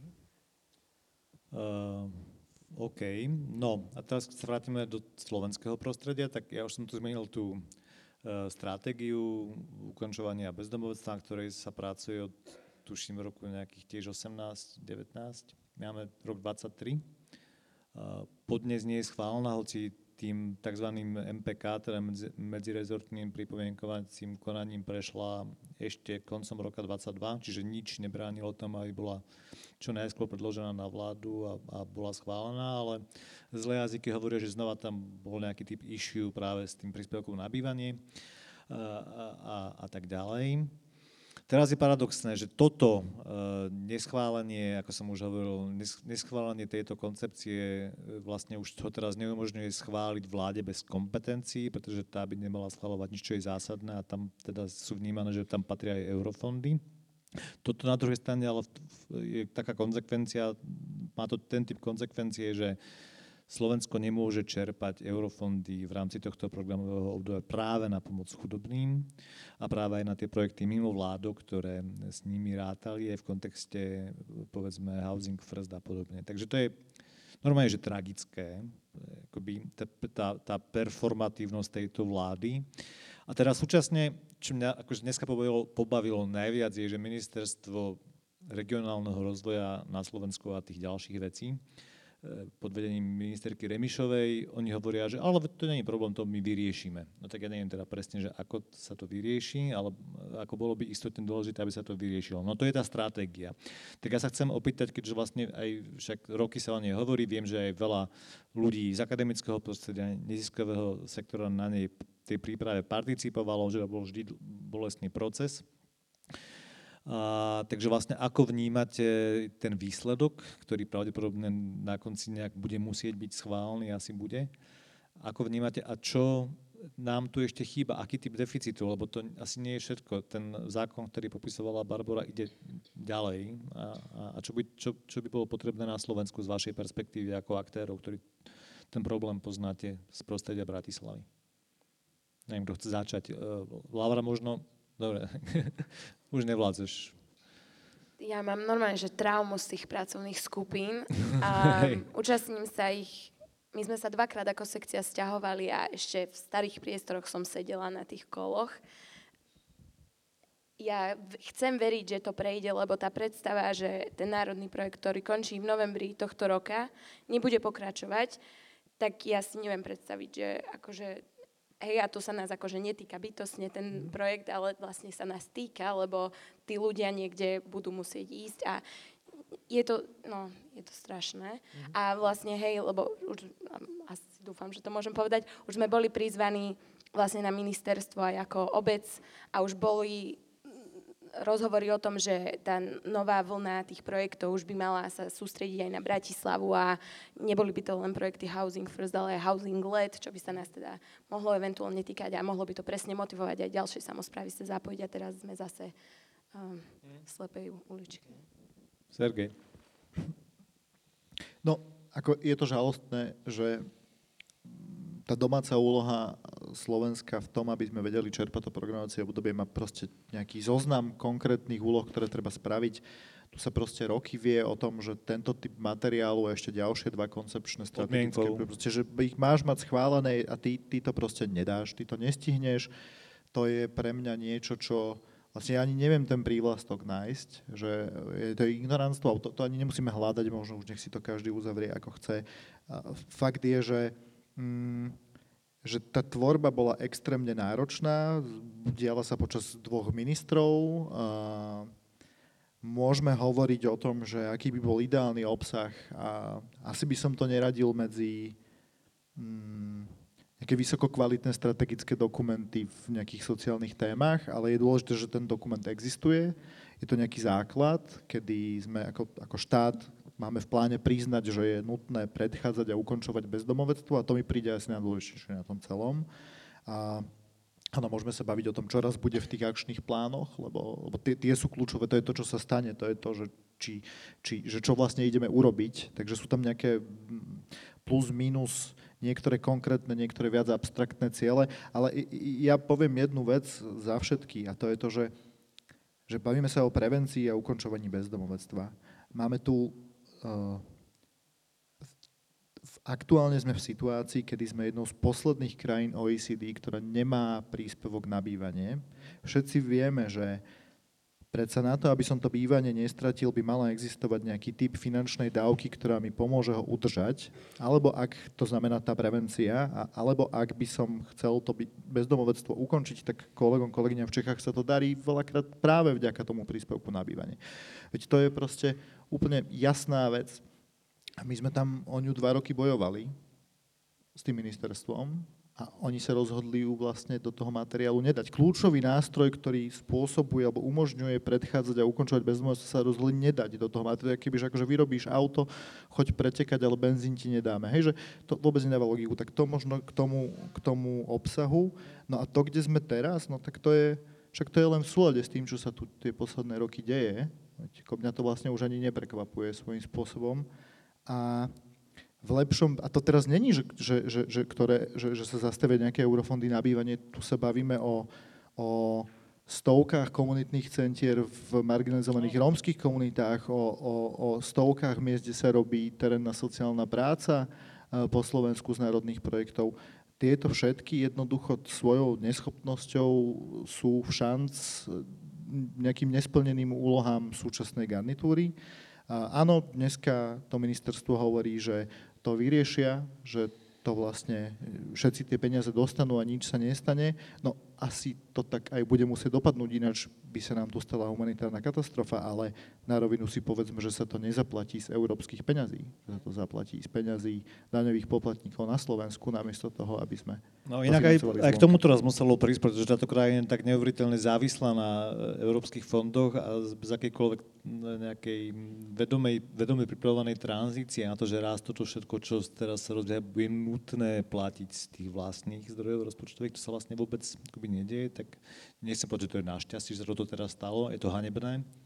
Neznesie to iný prívlastok, keď si ho hľadal. Je to hanebná, hanebný diletantizmus týchto aktérov, ktorí ne- nedokázali zabezpečiť štandardnú procesovú rámcovú vec na to, aby, aby jednoducho zabezpečili to, čo je ich jedinou úlohou e, v tých, v tých pozíciách, ktorých pôsobia, lebo vlastne iné, iné nemajú.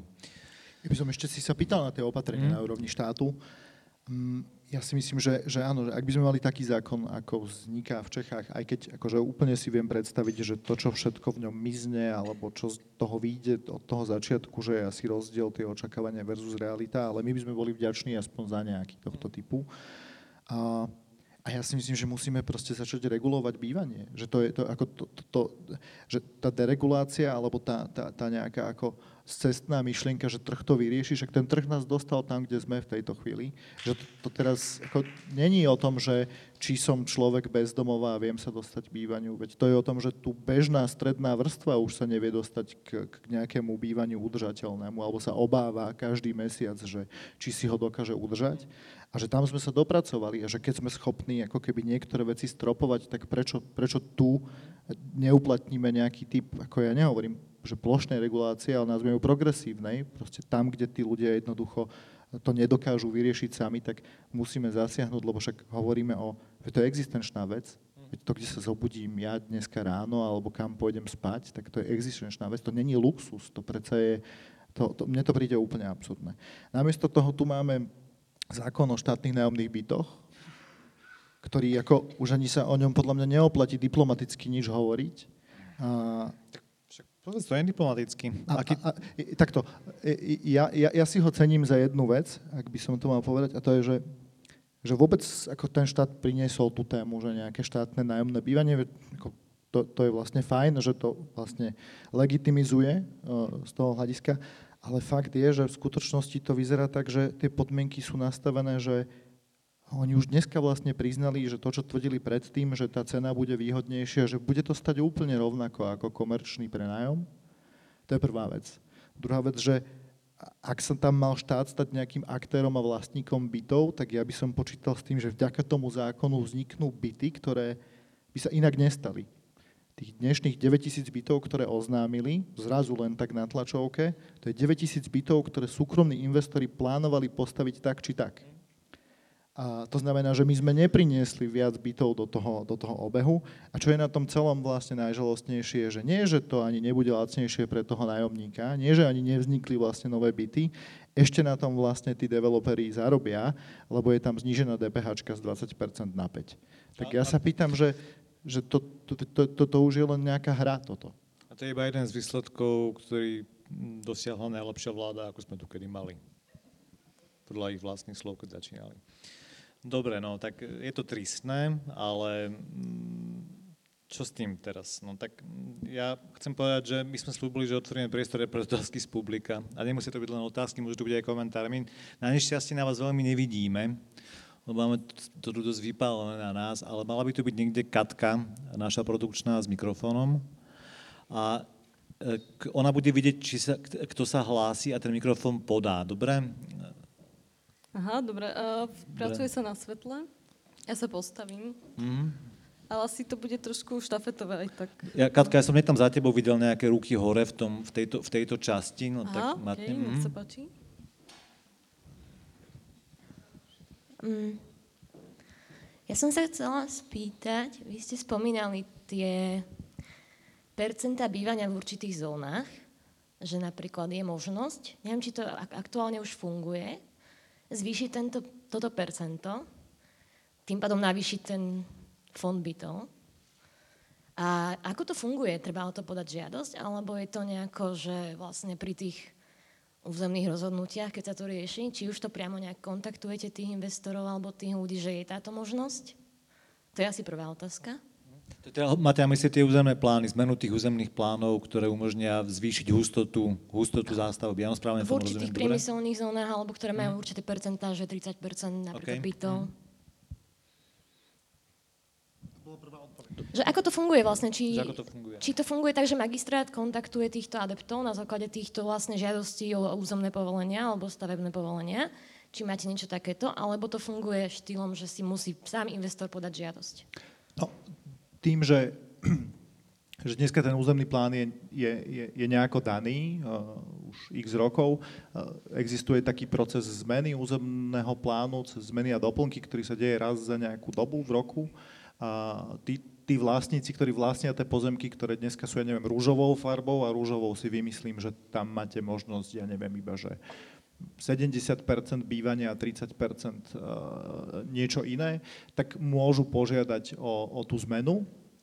A my im ju povolíme vtedy a navýšime tam ten, to percento toho bývania, dajme tomu až na 100%, alebo z toho pôvodného ideme hore vtedy, keď oni sú ochotní vlastne čas toho rozdielu, ktorý na tom zarobia, nám previesť vo forme bytov. Vieme to robiť obojstranne, vieme si vytipovať tých, ktorí tie pozemky vlastnia a sa s nimi proaktívne rozprávať a zároveň je to ako keby že verejne schválená metodika zastupiteľstvom, takže tí developeri vedia, že nás o to môžu oficiálne požiadať. A myslím, že neviem, či tu Juraj Mach je, šéf sekcie nájomného bývania. Je tu tak, Juri, keby že chceš k tomu niečo dodať, alebo Lenka, prepačte, ja vás konečne... Katka, môžeš tam podať ten mikrofón, potom tam, a potom pôjdeme, áno, aj tam, tak tam pro, Katka. Um, kde sme? Tu sme? Katka, prosím ťa, pre, pre, prejdi tam k, k pánovi Machovi Aha, na tú jasne. stranu. Dobre. Ďakujem pekne. A je tam aj naša viceprimátorka Lenka Tola Plavuchová, mm. ktorá myslím si, že má mnohé Ďakujem jednania pekne, s developermi za sebou, tak môže povie viac. Ďakujem, skúsim doplniť. Sergej povedal v zásade správne a všetko, čo treba. Ja len poviem, že my teda aktívne sme vyhlasili minulý rok výzvu ktorú sme aj dosť, dosť propagovali, aby sa tí vlastníci pozemkov prihlásili a, a požiadali nás o túto zmenu eh, územného plánu. Mm, prihlásilo sa nám tam viac ako 100 eh, lokalít, 100 žiadostí, viac ako 100 žiadostí, nejakých 130 zhruba. A čiže ten záujem bol, záujem je. Ehm, možno len doplním také, že nie je to, nie, že, že nie je to úplne automatické. Samozrejme, uh, musia to byť lokality také, kde aj naozaj naši mestskí plánovači uznajú, že teda uh, je to, keď po posúdení všetkých tých parametrov, že je to vhodné, aby sa tam taký, takáto, takáto zmena udiala, aby sa tam zvýšil podiel bývania. Že nie je to úplne automatické, ale musíme, tam aj na ten mestský rozvoj.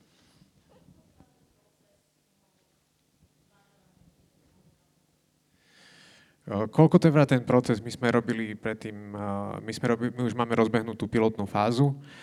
Tam spustili sme ešte v roku 2021 pilot, v ktorom bol výrazne menší počet lokalít. A toto sme začali asi v lete 2021 a v tento rok by sme to chceli dokončiť. Čiže zhruba dva roky, ten proces je pomalý bohužiaľ, teda, bo, žiaľ Bohu, niekedy je chvála Bohu, lebo to znamená, že sa nerobia žiadne zbrklé zmeny, uh, ale, a, a teda je čas všetko správne odpripomienkovať a premyslieť. Uh, poviem ale aj toľko, že, teda, že výrazne sa skrátil ten proces v porovnaní s tým, čo to bolo v minulosti. My to, my to nahrávame, takže bolo by fajn, keby ste trošku brali do úvahy, že to bez mikrofóna, keď sa hovorí, tak to nebude potom na tom zázname. Takže prosím, berme to do úvahy a skúsme tiež brať do úvahy, že veľa rúk som ja videl za vami hore tak dajme prosím priestor aj ďalším, ktorí chcú sa niečo opýtať alebo niečo komentovať. Prosím, opakovane dajte ruky hore, ktorí ste sa hlásili, aby vás Katka videla. Dobre, ale potom vás ja... poprosím štafetovo si to predať. Ja ešte možno dodám, že hmm. my tu máme v pláne zostať aj po diskusii, takže ak by niekto chcel, tak... Áno, veď to sa vždy... Áno, tak sme váš štyrke v kultúrnom priestore, ktorý má aj kaviareň, čiže aj po diskusii samotnej môžeme niektoré veci veľmi neformálne diskutovávať. Ehm, je to samozrejme vždy možnosť. Tak dobrý večer. Mne sa veľmi páči tá myšlienka toho nájomného, tej nájomnej agentúry meskej. A chcel by som sa opýtať možno takú konkrétnejšiu otázku, chcel by som nastaviť na takú možno trošku extrémnu hypotézu, ale zaujímavé by ma, že dajme tomu, že by som bol súkromník, vlastnil by som dva susedné byty, ktoré susedia vedľa seba, v jednom dajme tomu bývam a druhý by som sa rozhodol prenajímať. Ro- rozhodol by som sa nie pre nejakého druhého súkrom, niekoho iného, ale rozhodol by som sa pre mestskú nájomnú agentúru a chcel by som vedieť, že aké, aké má právomoci Mestská nájomná agentúra a aké máte možno, ako máte moc nad tým bytom. By tomu, že by som vám ho dal do vašej uh, do vašej moci a teraz by ste ho teda dali, uh, prenajímali uh, nejaké možno sociálne znevýhodnej rodiny, alebo vieme, že to sú proste možno bezdomovci, možno ľudia aj na drogách, nechcem akože mať nejaké predsudky alebo tak, ale človek nikdy nevie. Dajme tomu, že by som bol sused, dajme tomu, že by tam robili bordel alebo tak, alebo že bol by tam hluk alebo tak. A ako máte vy moc, ako zasiahnuť? Lebo vieme, že inokedy by sa možno susedia práve stiažovali na tých nájomcov a tentokrát by sme sa museli vy na vás obracať. A čo mi viete, mne ako nájom, akože to, tomu človeku, ktorý vám ten byt zvedol do rúk, čo mi môžete ponúknuť, aké garancie, keď náhodou sa o 4 roky budú voľby, zmení sa možno garnitúra, možno bude iný primátor alebo tak. A ako mi v tomto viete odpovedať alebo tak? Laura? Ďakujem za otázku. Dobrá otázka. A samozrejme, môže sa stať, že nie, niekto by, uh, nejaká sťažnosť by sa akože ocitla u nás. Máme skúsenosti teda z dostupného uh, bývania s prvkami Housing First, ale uh, sťažnosť sa musí prešetriť a, uh, a tá ako keby uh, k nej sa pristupuje teda aj tým, aby sa vôbec nej predišlo, tak preto tam máme tú sociálnu podporu v bývaní. A teda títo ľudia sú v kontakte so s kľúčovým sociálnym pracovníkom alebo pracovníčkou po dobu toho bývania a my vlastne, e, keď dostaneme nejakú hypotetickú stiažnosť, tak sa jej potom venujeme a vyhodnocujeme, že čo sa deje.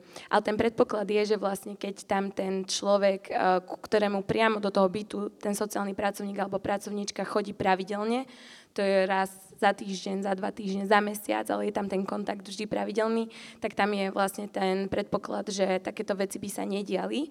A čo je nutné dodať, že tomu podnájomcovi, teda tiež plynú nejaké povinnosti tie podnájomnej zmluvy a nejako správania sa ako keby ako byť dobrým susedom alebo ako dodržiavať nejaké, ako, nejaký domový poriadok a podobné veci.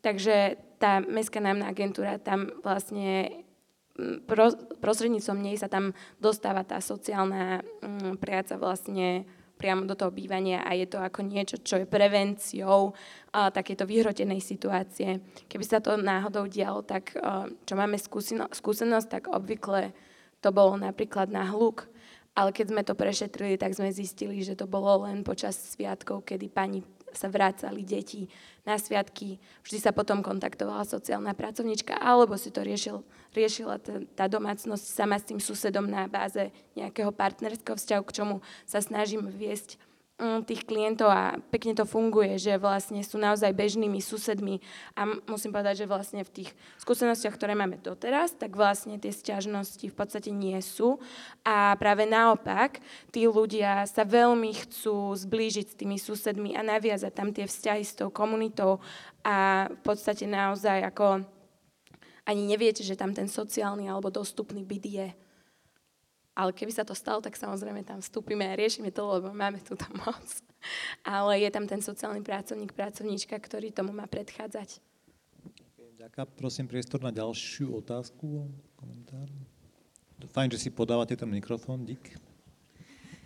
Chcela som sa opýtať, či máte nejaké uh, aktuálne informácie, jak to vyzerá uh, s nájomníkmi reštituovaných bytov tam viem, že v roku 2016 mali byť náhradné byty, mám pocit, že doteraz to ani náhodou. Týkalo sa nás to, bohužiaľ sme to neustáli, lebo však grázli všade prítomní, vyhádzali komplet celý barak, takže uh, ostatní si mohli odkúpiť, hej, za, za pakateľ do osobného vlastníctva. My sme takú šancu nemali, lebo však reštetovaný dom. A ostatní to obratom, hej, kúpili za vtedy ešte slovenských 30 tisíc, obratom predali za 9 miliónov a my sme bez koruny, hej, ešte po 7 rokoch súdoch, kedy zaujímavé všetci, policia, všetci spolupracovali s, s pseudopodnikateľmi, takže už ma to len tak zaujíma. Nebyť toho, že, že sme si ešte dávno predtým nejakú investíciu zabezpečili a miesto do krachujúcich bank sme to do síce menšej, ale nejakej nehnuteľnosti, tak dneska sme na ulici.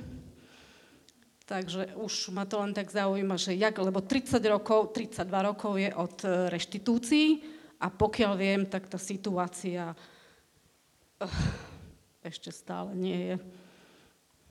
Tak, čo sa v tom deje?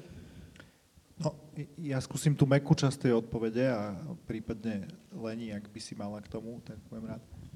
Alebo po skončení. Je, je tu pani námestnička, uh, respektíve viceprimátorka Plavuchová, ktorá rieši túto tému, takže kľudne, že rada sa s vami o tom porozpráva viac. Ale že ja s vami úplne súhlasím, že je to, to je proste reziduum doby, ktoré štát vyriešil jedným nefunkčným zákonom, kde povedal tým nájomníkom, ktorí ťahajú za krátky koniec, že mestá vám majú postaviť byty a vy sa do nich raz presťahujete, ale už tým mestám vlastne nevytvoril na to dostatočné podmienky, aby sa to vôbec podarilo. Ten zákon platí od roku 2011, to znamená, že dneska sme 12 rokov, odkedy vznikol a faktom je, že tie byty tu nie sú my to, sme to opakovane prinášali na, na úroveň štátu a žiadali sme iné typy riešení, že ak štát bol pripravený prispieť na nejaký metr štvorcový výstavby, tak sme sa pýtali, že a prečo tie peniaze nedáte priamo tým ľuďom, ktorí by si mohli za to v horizonte nejakých ďalších pár rokov možno k tomu zobrať nejaký typ úverového produktu a vyriešiť si to bývanie po svojom. Namiesto toho máme v tejto chvíli v poradovníku na uh, tento typ bytov, čo je to nie je systém bežného nájomného bývania, je to samostatný systém, je tam myslím cez 500 ľudí, ktorí čakajú na tento byt. A my v našich silách, tak ako ste počuli, ako ide tá výstavba, toto je proste nefunkčné riešenie čakať, čakať na úrov, že, že, že to bude vedieť vyriešiť to mesto bez toho, aby ten štát do toho nejako vstúpil. A áno, faktom je to, že, že ten štát sa ani nepostaral o to, čo sa reálne deje a vy ste hovorili, že ste to zažili, že naozaj tí vlastníci, a tí pôvodní reštituenti častokrát, ktorí a teraz ja si myslím, že aj oni zostali v podstate tými obeťami. A, Áno, tak... aj oni, aj my. Hej. A vždy nás stavali len do úlohy, akože my versus uh, reštituenti, kdežto to bolo my versus štát a reštituenti versus štát. No, vznikol tam veľmi neférový konflikt medzi dvoma stranami, ktoré sú obeťami a veľakrát sa stalo to, že tí, tí, tí vlastníci, tí reštituenti proste predali tie domy rôznym typom investorov, ktorí to kúpili za lacno, lebo tam bolo treba vyriešiť nejaký problém a to znamenalo veľakrát to, že vám vypnú v celom dome e, siete a proste protiprávne vás ako keby donútia opustiť tú budovu, aby ju mohli monetizovať. To je proste niečo, čo sa nám tu dialo v tom meste. Ja si dovolím tvrdiť, že asi sa nám to tu ešte stále deje. My v tom ako mesto nevieme proste urobiť nič, je to trestnoprávna otázka, ale príde mi to úplne neludské. Ale čo sa týka tej, tej stratégie, tak uh, len vyzerá, že tu zostaneme ešte spolu. Tak Áno, tak myslím, že to je fajn ponuka, že po skončení tej diskusie môžete s pani viceprimátorkou túto tému odkonzultovať a, a aj vzhľadom na to, že sa blížime pomaličky k záveru dnešnej debaty, tak priestor na poslednú až jednu až dve otázky alebo komentár. Ešte predtým, keď si podáte... Hlási sa niekto vôbec? Myslím, že ani nie, tak nevadí. Už si to všetci nechávate na tú neformálnu časť, chápem. A súčasne ja mám dojem, že sme sa zhodli, že neodpovedalo sa na tú, na tú politickú časť otázky, tie predošlej, že čo v prípade, ak sa zmení politická garnitúra v dôsledku ďalších komunálnych volieb, aká bude udržateľnosť tak, takéhoto konceptu, ako je napríklad Mestská nájomná agentúra.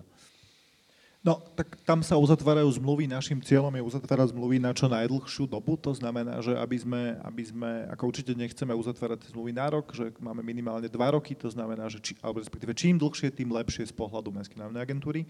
A, takže je tam nejaký typ zmluvného vzťahu, ktorý proste podlieha právu a nie uh, politickej, politickej garnitúre.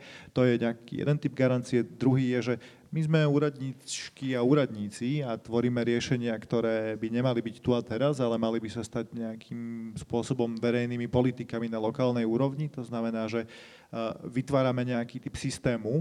Niekedy je dôležitejší ten systém ako počet bytov, že, alebo v tej danej chvíli. A ja verím tomu, že, že bude veľmi ťažké tento typ systému ako keby zrazu zastaviť alebo úplne dekonštruovať, alebo možno tak Rojkovsky tomu verím, alebo to je to najviac, čo preto môžeme spraviť. Ale áno, na rovinu si povedzme, že ak sa zmení tá e, garnitúra na tej politickej úrovni, a to je jedno, že či v Bratislave alebo kdekoľvek, no tak áno, ona má moc, ktorá e, dokáže zrušiť aj úspešné veci, však sme boli toho svetkom e, na rôznych miestach po Slovensku. Barbara ešte? Mne možno napadá ešte taká ako vec, že my sme momentálne v Prahe v situácii, kedy sa zmenila práve garnitúra spôsobom, ktorú by som vám nikomu úplne ako ne, ne, neželala.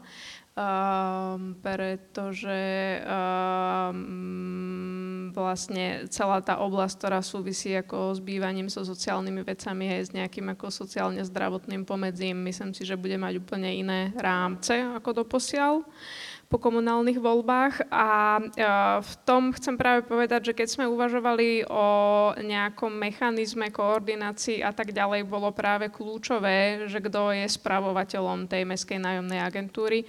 V tomto Centrum sociálnych služieb Praha vlastne ako plní trošku takú ako mm, tvorí nejaký ochranný štít, pretože to nie je pod odborom bývania alebo pod majetkovým odborom, ani to nie je pod sociálkou, aby sa to potom šmahom ruky mohlo zmeniť, ale proste CSSP má samostatné financovanie, to znamená, že aj tá mestská nájomná agentúra je vlastne nejakým samostatným subjektom a bolo to vymyšľané presne za týmto účelom, aby, aby sme trošku sa vyhli tomu, že čo 4 roky, ako funguje volebný cyklus, sme mali nové nové a nové zmeny.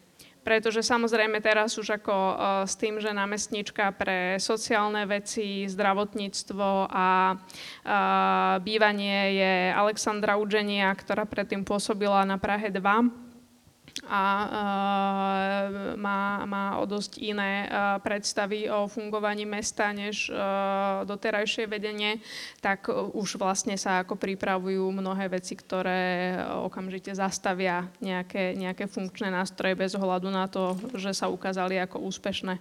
Takže v tomto myslím si, že je veľmi dobre premyšľať dopredu a ako Myslím si, že aj to, čo kolega z publika vravel, že bola uh, otázka, ktorá smerovala k tomu, akým spôsobom tá mestská nájomná agentúra nevytvorí nejaký priestor pre rok, ale akým spôsobom vie vytvárať naozaj ako domov, uh, tak uh, v tomto myslím si, že je naozaj kľúčové, aby, aby to bol nejaký subjekt do veľkej miery nezávislý od nejakých politických rozhodnutí.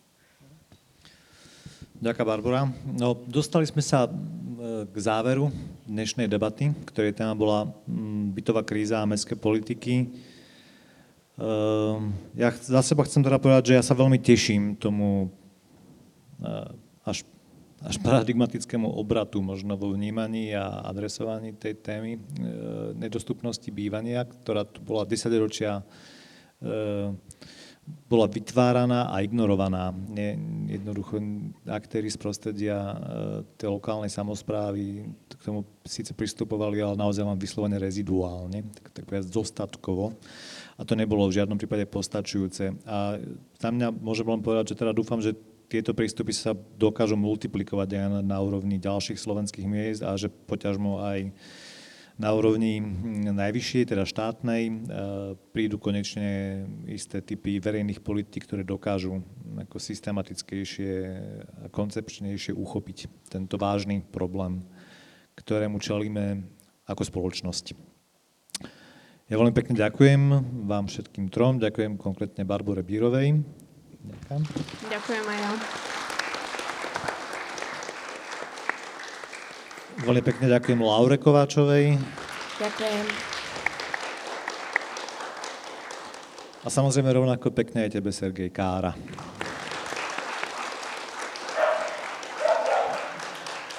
Ďakujem aj všetkým našim psom a fenám za ich performativitu z dnešného večera. A ďakujeme veľmi pekne vám, že ste prišli v takom hojnom počte. Ja ešte jednu rýchlu uputávku na ďalšiu debatu, ktorá bude 22. marca na tému porušovanie ľudských práv LGBTI plus ľudí, prípad Slovenská republika. Príde Lucia Plaváková, e, právnička mm, a politička, príde Michal Lipták, e, filozof a právnik a príde Martin Macko, riaditeľ iniciatívy Inakosť. Budeme diskutovať o januárom rozhodnutí Európskeho súdu pre ľudské práva ktorý dal zapravdu stiažovateľom z Ruska, Fedotovej a spol o tom, že Rusko porušilo ich práva, keď e, neuznalo právo na ich e, registrovaný zväzok e, ako dvoch osôb rovnakého pohľavia. Tento, toto rozhodnutie Európskeho súdu pre ľudské práva je prelomové aj v tom zmysle, že aj Sloven, je otázna, či Slovensko vôbec je právnym štátom, keď nedokáže vytvoriť právny rámec pre spolužitie ľudí rovnakého pohľavia, ak si to oni želajú. A ešte taká irónia je, že vlastne dva dní alebo tri dní po rozhodnutí toho Európskeho súdu pre ľudské práva prišiel ten návrh z dielne ministerstva spravodlivosti s tými um, dôverníkmi, čo ako tiež, sa mi, tiež mi nepríde iný prívlastok ako hanebný návrh v kontexte toho, čo sa tu udialo a aký typ objednávky tej spoločnosti existoval. No tak o tomto budeme s tými troma hostiami rozprávať, že teda aké právne rámce máme k dispozícii na to, aby sme adresovali uh, tento typ naplňania ľudských práv uh, ľudí, ktorým sú upierané, a teda súčasne, aké sú možnosti občianskej spoločnosti, aby sa organizovala, aby ešte intenzívnejšie adresovala tento problém. Tak 22. 3. Tuva 4. Vám veľmi pekne ďakujeme, ešte raz ešte prišli a tešíme sa na ďalšie stretnutia. Majte ešte pekný večer.